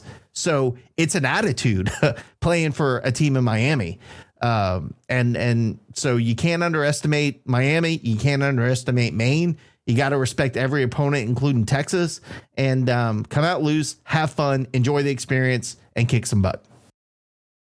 I think we come in with a swagger as well. Um, I, I like the attitude of our team too. I feel like our guys have again they've been tested hard enough during the year against some quality competition. And look, we've won some games and we've lost some close games. Uh, we've been happy as can be, and we've been very disappointed. So this team's I mean I don't know how much more this team can be tested through the good and the bad. And so uh, I think this team has something to prove this weekend. I think there's obviously a reason why we were picked as an at large because I think national pundits see it too. We just have to go out and do it. And um, I know there's some guys in on, in that locker room who might be wearing a Cajuns uniform for the last time, whether it's this week or the following week, or maybe we may have something even more special in place for us. But I know that these guys are going to give it their all every single pitch, every single swing of a bat, every single ground ball or, or fly ball coming their way. It's it's really to me, it's about keeping focused, staying focused, and not worrying about the little things. Don't let the game get to you. Control the game. We talk about the chaos. Be disciplined when you do these things, right? Don't don't no need to panic. Don't try to get too aggressive at times. Um, just play your brand of baseball that got you here and go out and hopefully we'll be dogpiling on their field come Sunday or Monday. I'm, I, I just have to interrupt this with the weird look on my face. So, going through Twitter, apparently there is a milkshake uh, company that that yeah saw that post up. Did you see that post up at, at Miami games? Is this real life? So they were. I, this can't be real. I can't imagine how they would come out with milkshakes like this. But um, if it's a joke or not, this is this is funny. So um, apparently they're coming out with specialty milkshakes for the regional. Uh, Texas is going to be a barbecue brisket milkshake, which sounds absolutely disgusting. Louisiana, of course, is going to be a Tabasco milkshake, which sounds fantastic and heavenly. And then uh, Maine butter lobster milkshake. God, I hope that's real. I'd want to try every single one of those next weekend. Dude, yeah. Well, let's do this real quick. What do y'all think about being paired with Stanford? Stunford. Get it right. sorry. Yeah. If you remember uh, Yes. their jerseys from the College World Series in 2000. What do I think? I don't think anything of it. Um, honestly, I just, my focus uh, is this regional. If we get through it, then I can worry about who we're facing on the other side of the bracket. But realistically, what are we in? Is this a number nine? yeah, nine eight. It's, it's So a nine eight. eight So, match. Yeah. I mean, you you got to think if you're you're paired up with a number eight, you're a number nine. The the level of competition is not going to be much different between the two the two sides of that bracket. So, um, yeah, I'm not thinking about it. I'm thinking I'm focused on game by game, pitch by pitch, you know, moment by moment. I think that's what our team's going to do. And if we make it out, then we can turn our attention to whatever happens after that. Uh, but let's uh, let's make some noise here and see what where we go from there. Texas, beat Texas. That that's all I'm focused on right now. Get through Texas and then let the rest work out work out itself. Yeah, and, and just want to educate on everybody. Uh, so Coastal Carolina's regional is paired with Virginia. So that's interesting. Baton Rouge is paired with Kentucky, which is another. I mean, I think West Virginia is a pretty good two seed, but their three seed is Indiana and their four seed is Ball State. Uh, they, they just give them a cakewalk. It's just so aggravating. Anyway, Clemson is paired with Auburn, which is the Southern Miss uh, Southern Miss regional we told told you guys about. So if Southern Miss can make their way through their regional, they likely play Clemson or Tennessee. Clemson got absolutely hosed with Tennessee as their two seed. So Southern Miss probably likely if they win their regional, Clemson or Tennessee. God, that's just so brutal. Campbell, who's a like opponent and somebody I'll be watching because I think their team is a whole lot of fun to watch. They are in the South Carolina regional, one of the best two seeds in the country. They're paired with the Gainesville regional. So, you know, everybody knows how good Florida is. Swing it, pitch it, everything. UConn is their two seed in that in that regional, but I think, uh, well, Texas Tech is a really good three seed actually in that regional, but I think Florida is head and shoulders above everybody else in that regional. Uh, Wake Forest regional is paired with Alabama, and of course Troy is in the Alabama regional, uh, and we think that they have a real opportunity to win that regional. If they do, they likely play Wake Forest. Maryland's a good two seed, but I think Wake Forest just swings it too well. Uh, I think they're going to win that regional too. So just to kind of put the bow on that, uh, before we get out of here, I want to get your predictions on what's going to happen this weekend in Coral Gables, and I need an MVP. Nick, put you on the spot first. MVP for us? Yes. Okay. Um, predictions in in Miami. So, um, look, I think. Oh man, I didn't even think past Texas. So you put me on I the spot here. I didn't either, but I figured this would be look, fun. look, one game at a time, man. I think there is a good chance we get past Texas. I think Miami game one might be tough for us. So I would not be shocked if we go one and one in those first two games. I think we come back and beat um, whoever it is that we need to beat to get back to Miami. And then at that point, look, I know it's a challenge. I'm never going to pick against our guys. So I'll, I'm going to, of course, say that we're going to make it out of the regional. Um, MVP for us, Julian Brock. I think he's going to be a difference maker for the team. He has been this season. I think he's elite, and um, I'll put him against any catcher in the country at this point. Hitting uh, defensively, it doesn't matter. Julian's my guy. Um, one more question I want to throw out on top of both of those questions is rank what you think are the chances one, two, three, four of of teams getting out of their own regional in the Sun Belt. So I think number one is Southern Miss. I think two is Coastal. I think we're three, and I think Troy is four. I like that a lot. Jerry, what do you think? The hell with it. I'm going with the Cajuns. Why not? We're at we- we've gotten this far. Let's just go all in. We're going to win the regional, and I think Carson Roccaforte, center field, his flick of the wrist is going to get us a bunch of doubles. He's going to break the doubles record, get us a bunch of RBIs to win. I'm gonna give it to Rocco as MVP. Cajuns win. And uh, as far as difficulty or ease of getting out of a regional, I'm gonna go with Nick. I mean, Southern Miss is obviously, I think, the easiest way out. I mean, you can't. I mean, you basically took the thunder there. I don't even know why you asked because I you knew both of us would agree with it. Uh, Southern Miss followed by Coastal, UL, then Troy. Man, that's that's a gimme. Nice. Uh, I think that the Cajuns are going to take Miami to the final game, and I think we're going to win.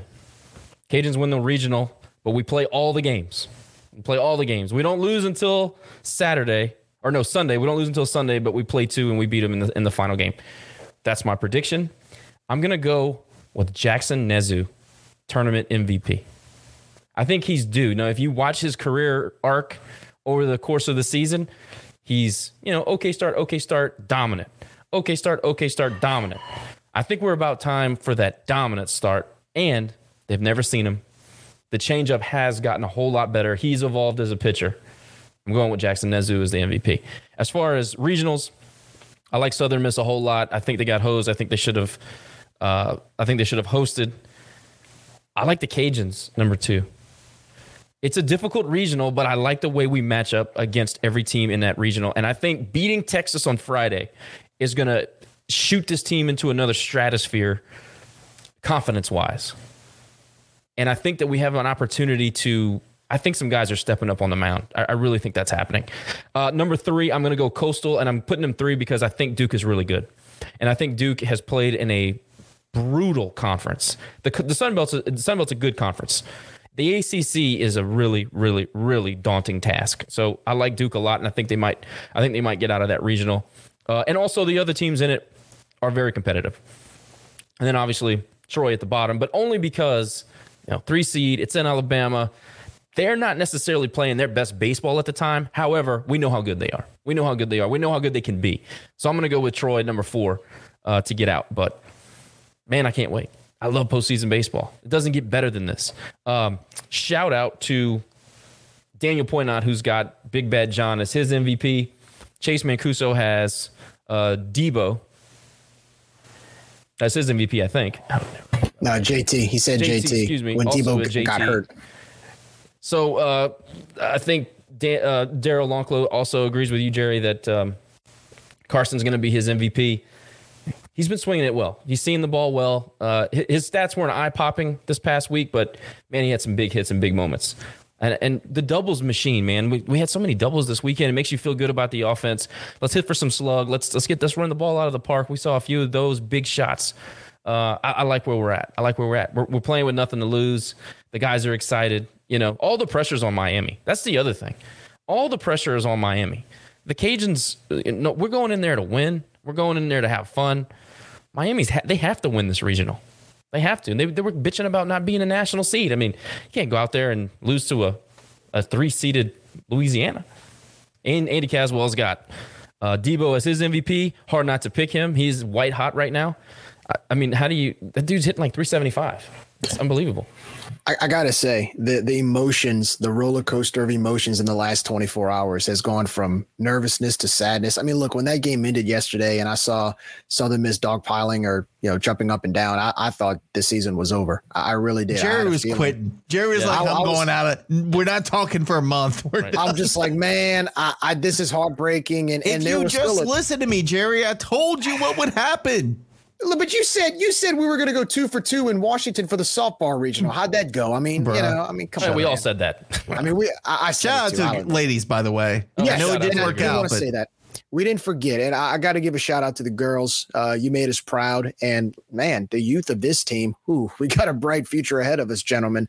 This will be a fun softball team to watch in the next couple years. But and with class, they did it with class. Absolutely. You cannot say that about some of the you know opponents we had in the postseason, but they did. Anyways, it with class. I, look the, to to be able to see our name come up in that bracket today, man. I, I just wow. I think everybody in this fan base not only breathed a sigh, uh, breathed a sigh of relief, but was just also ecstatic. Like, oh my gosh, we actually got picked as an Told you. Told Mad you. respect. Listen That's to me. Mad respect. Uh, Ending TSAT I to season listen in to you more, softball. Nick. You're right. You're right. En- ending CSAT season in softball and then getting picked as a, an at large. It's been it's been a lot of fun the last week. We're gonna end the show on a couple of listener comments. Mr. Kevin Dore, thanks for requesting. The floor is yours, sir. Hey, how's it going tonight, guys? How we feeling? Feeling good, man. Very good, Kev. How are you, Good. buddy? I'm very good. I actually missed most of the cast, uh, so I'm not quite sure what all y'all covered so far. Uh, I'm sitting on the balcony right now in Orange Beach, wearing my Cajun stuff, nice and proud. Uh, just a few things I wanted to say real quick. Try to make it quick. Uh, I'm I was a little bit surprised we did get Miami's regional. Every everyone every prediction I've seen had us in Baton Rouge. Did you guys see anything other than that? No. Well, we are big D1 baseball disciples, and they were convinced that it was Baton Rouge or nothing. So I will was- say I, I didn't necessarily think it would be. I thought there was a, a chance that we would get sent to like an Arkansas or Alabama, but I I didn't think it would be outside of those three those three teams. I thought they were going to try to keep it regional, which obviously they didn't. So I, I thought we would have gone to Baton Rouge just by default because we were one of the last teams in. Usually, one of the last teams in, they'll either, if you're a four seed or if you're just a low seed, they'll send you halfway across the country. I just thought we were going to go to Baton Rouge, to be honest with you. Right. Well, I mean, I feel like in in a way, it's good that we're not in but that we're in Miami, being that Miami is a lower seed. But honestly, you know, I was pretty excited to see the predictions of us in Baton Rouge. We know we could beat LSU. The rest of that regional, the way it did turn out, really isn't isn't all that, in my opinion. But you know, like you said, either way, I'm happy we got in. Uh, but like you said yesterday, uh, watching them dog pile on the field, feeling nervous, I I never felt that. I felt like after the coastal, the second coastal or the third coastal game, no matter what happened on Sunday, we were in. I mean, it, it's so hard to me. I think it would have been so hard for the committee to see those two wins and leave us out, uh, considering the challenges we were faced with as far as pitching staff wise. You know, we, we really had nothing left in the tank at that point. We had guys have to step up like Blake Marshall throwing, uh, you know, 170 pitches in a day or however many pitches. Oh, dude, without Blake Marshall, we're not in the tournament right now. People need to understand that. Blake Marshall single handedly saved our season. And I'm not just saying that because I love the kid. He literally did. We had nobody else. And the reason why we lost to Southern Miss is because of fatigue. One, you know, remember that I know they played two uh, games on Saturday as well. But look, th- those guys, they had a deep bullpen. We had pitchers being used three and four pitches and coming out of the game. We had nobody left in the back end of that bullpen. And I'm telling you, that is why they beat us. And we still battled. You got to give them credit for that. Oh yeah, for sure. Uh, yeah, like I see, like you said, it, we, we were just completely depleted. You know, on top of all the injuries, which is, I keep thinking, you know, I hate to think this way.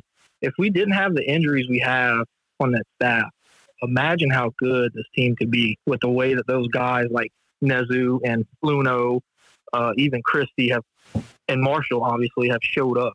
Well, Kev, last, think think you know, about this too. You got the best pitcher you had returning on the staff is Dylan Theut. He's gone. Blake McGee, outside of um, Nezuh, was your most highly touted pitcher transfer. He's out. You have Tommy Ray, who's been on this team for three years, got run. You had Sam Hill, who's a Division two national champion, apparently had a bad attitude, got run. You're talking about four or five pitchers right there that could have made a difference at some point during the postseason or during the conference tournament. You're pitching hamstrung as it is, and look at the, uh, if you I think to the point to the final game. The, the bullpen had given up three total earned runs in something like 27 innings. I mean, if I told you that going into the conference tournament, you said we easily win, easily, but we, we win it going away. Now we ran into Southern Yeah. Miss, and that's a whole other thing. But what these pitchers were able to do after the season they had, nothing short of a miracle. Oh yeah, hundred percent. It, yeah. I mean, like you said, we we we- we easily win that. I mean, we could be farther than we were. We would have been in, probably been in a position where we didn't need to win two games against Coastal. You know, at the very end of the tournament to get in, to barely sneak in. We would have been way beyond that point. But um, yeah, real quick, uh, looking at the super regional matchup against Stanford. Well, let's not assume things here. Stanford and A and M. Um, those are your two most probable outcomes there. Um, I'm not. I didn't follow Stanford too much this year. I know last year we played them very early in uh, Round Rock, and I believe that was a. I want to say that was a competitive game, was it not? It was. We lost five to two, but we were competitive throughout the game. And I'm gonna just say right now, this Stumford team is better than last year. I mean, they can do everything. So that's gonna be one hell of a of a. If we can get through this regional, Stumford's gonna be a tall task. Tall task. Okay. Well, like y'all said, Texas is first, but uh, uh, yeah. Another thing I want to note about the the tournament, I was seeing like all the predictions of Tulane, Nicholls, or or, or really Tulane or Nicholls with UL at Baton Rouge's regional, and I'm really glad that at least they split up two of those or three of those regionals with Louisiana schools. You know, it kind of gives the other schools in the state a chance to uh, to to possibly move on instead of having them all jumbled up in Baton Rouge and only one making it out. Agree a thousand Um, percent. Now, I like I said, I told the guys I have a little bit of FOMO because Baton Rouge is going to be a zoo. I wish we could be there having fun with them, but at the same time, Yeah. your point is valid. It does give everybody else from the state a chance to go out and shine. Oh, for sure. I mean, I was kind of looking forward to all the obnoxious TSAB fans on my Twitter all week, uh, and getting able, being able to, you know, dog them out some more when we kick their ass. But it is what it is. Uh, also, looking at at Southern Miss, I really think they have a chance to run the table in that regional. I think they could win three games and get out of there Hundred Yeah, percent. I think they're the Agree. best team in the regional. Yep. for sure. Um, one last thing I want to mention. Uh, so me and my wife, we were we're supposed to come to Orange Beach here. Uh, we were supposed to leave today actually to stay on our little vacation this week. Once the Cajuns, well, once I seen you know the Cajuns had a chance uh, Saturday night, uh, I was like, you know what, we're gonna pack up early. I said, if these dudes pull this off, we're hauling ass to Montgomery at six o'clock in the morning. We're getting our butts over there, and we did. We left early. We uh, we got to Montgomery. We watched the game. Uh, first time being up there, I gotta say that's an awesome ballpark. It really is. Um, just the scenery, the town's pretty nice. Uh, we we stayed up there overnight, and then today we drove down to Orange Beach. So we uh, we did a little bit of extra this weekend, but the turnout for the Cajuns, man, the, the fans. I know we had a farther trip. We had five, five and a half, six hours, depending on what part of Acadiana you live in. Southern Miss about a little less than five hours. They kicked our ass in attendance. They had two, three thousand people there. We might have five hundred if we were lucky. Now, I don't know. You know what? Look, what I'm trying to say is, we need to get our asses to Coral Gables this weekend. The ones that can, the ones that can afford it. Plane tickets ain't that expensive. It's summertime. It's Miami. It's a vacation spot. Cajun fans, tell your friends if you got anyone contemplating going or not. Get y'all asses down there because we have to show out. Yeah, good We- we point. And you can get, by the way, flying into Fort Lauderdale is a little bit easier. Uh, per some friends that do it often, you can get a nonstop flight from New Orleans, round trip 350, direct flight into Fort Lauderdale. Fort Lauderdale, and it's literally like 20 minutes from um, from the campus. So if Southwest. you can, yeah, on Southwest, that's correct. Southwest. It's the So, easiest. Do if it. you I've done it before. I'm Do it. even a little bit bougier because I hate flying coach, so I always upgrade. So I go, but from Houston, direct flight. I mean, it's not expensive even upgrading my seat. So, um, strongly considering it. But yeah, no, man, I agree with you. Like, if look, Maggard has has done what he said he would do, which was get our athletic department to be competitive on a national scale. And Deggs too. look, what else do you do you have to do? Now I know we can talk about marketing, and that's a whole different story for a different day. But we're winning. We're doing what we said we would do. We're we're getting the results we need. We got to start showing up and supporting these guys. So I agree with you. I Yeah. appreciate you saying that. I we need to get out there and support support our dudes because they're wearing our names across their chest and and representing not only Lafayette but Acadiana and Louisiana. And we need to And show them the Louisiana, yeah. appreciation. That that is it. That is exactly right. You know, we're athletically everything. We're winning. We're doing what we're saying we're going to do. We're, I mean, I made a post on Twitter uh, earlier today.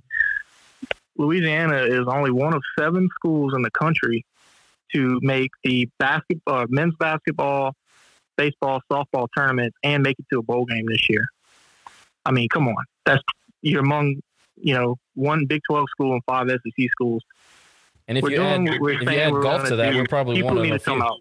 Well, look, if we had one one percent of the people who claim that they support all Louisiana schools that would actually come out and support the Louisiana schools, we would have a you know we'd be breaking the door down in Miami. So um, if we could just have some of those fans show up, then I think we'd be in good shape. and it's not even that. I mean, it's it's like it's Acadiana, it's Lafayette. It's not just Lafayette, it's Acadiana, it's Louisiana, like you said. We brand ourselves as Louisiana. We need we need more ca- not casual fans. Let me say it like this. I know a lot of what what we talk about here is, you know, if you went to UL, you need a support. Absolutely, hundred percent. But I did not go to UL. I don't know if you guys knew that or not. You probably didn't. I didn't go to college at all. Okay. Uh, I took a different career route.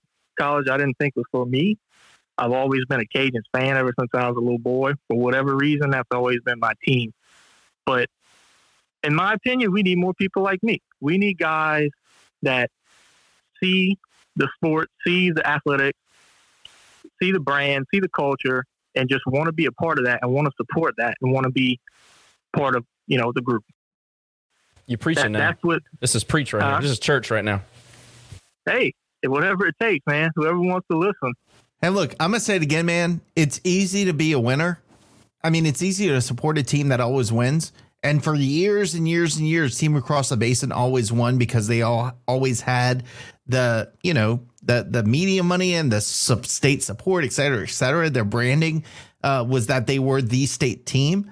Um, so we're we were at a disadvantage for several years, but now I think our results are catching up with us and it's getting a little bit easier if you're just looking for a team that's a winner that you can walk to the games or take a quick drive five miles to the games i think we're there and hopefully that that translates into more fans Well, Kev, we really appreciate you taking some time on vacation to listen in and join the pod. It's people like you that keep us rolling. So thanks again. Thanks for going and showing up in Montgomery. We needed every single one of those people, so good on you. And uh, we'll we'll talk soon, man. Keep doing your Twitter thing. You're doing a great job, by the way. No, I appreciate that. Like I said, I'll be wearing my Cajun gear all all week over here in Orange Beach, uh, representing. All right, man. Take care. All right, thank y'all. You too. just a couple things before we finish up here. Um, when Nicholls was announced as the first Louisiana school, I think it was what Wake Forest. Um, I had a weird feeling that we were definitely in. Now, I definitely did not expect uh, to be in Miami. I definitely thought we would be in Baton Rouge, but I guess the baseball committee was smart and decided to uh, break up the Louisiana schools and do something that the softball committee obviously wouldn't do. But for those fans that can't make it to Miami, I know that Adopted Dog will be showing the games, um, especially Friday, because I know many places can't. Uh, or Because, because have- it's on Longhorn, right? Yeah, because the Longhorn. Most places don't have Longhorn Network, but I know that Adopted Dog will, and they just added a uh, deck type thing to where they can seat more. Um, so you need a place to go watch the game. That's the perfect spot to go watch that. Beautiful. They do a great job, and uh, it's a fun atmosphere. So, yeah, can confirm. Great time. If you can't make it to Miami, go to Adopt a Dog. Great, great people. Great, great supporters of uh, of UL athletics too. I mean, what more can you say about Ryan and Tracy? They're awesome. Well, Lane, we appreciate you joining. Everybody else, we appreciate you joining as well. Lot, lot of content lately. I know it's postseason time, so plenty to talk about. Boys, any parting shots before we hit the road?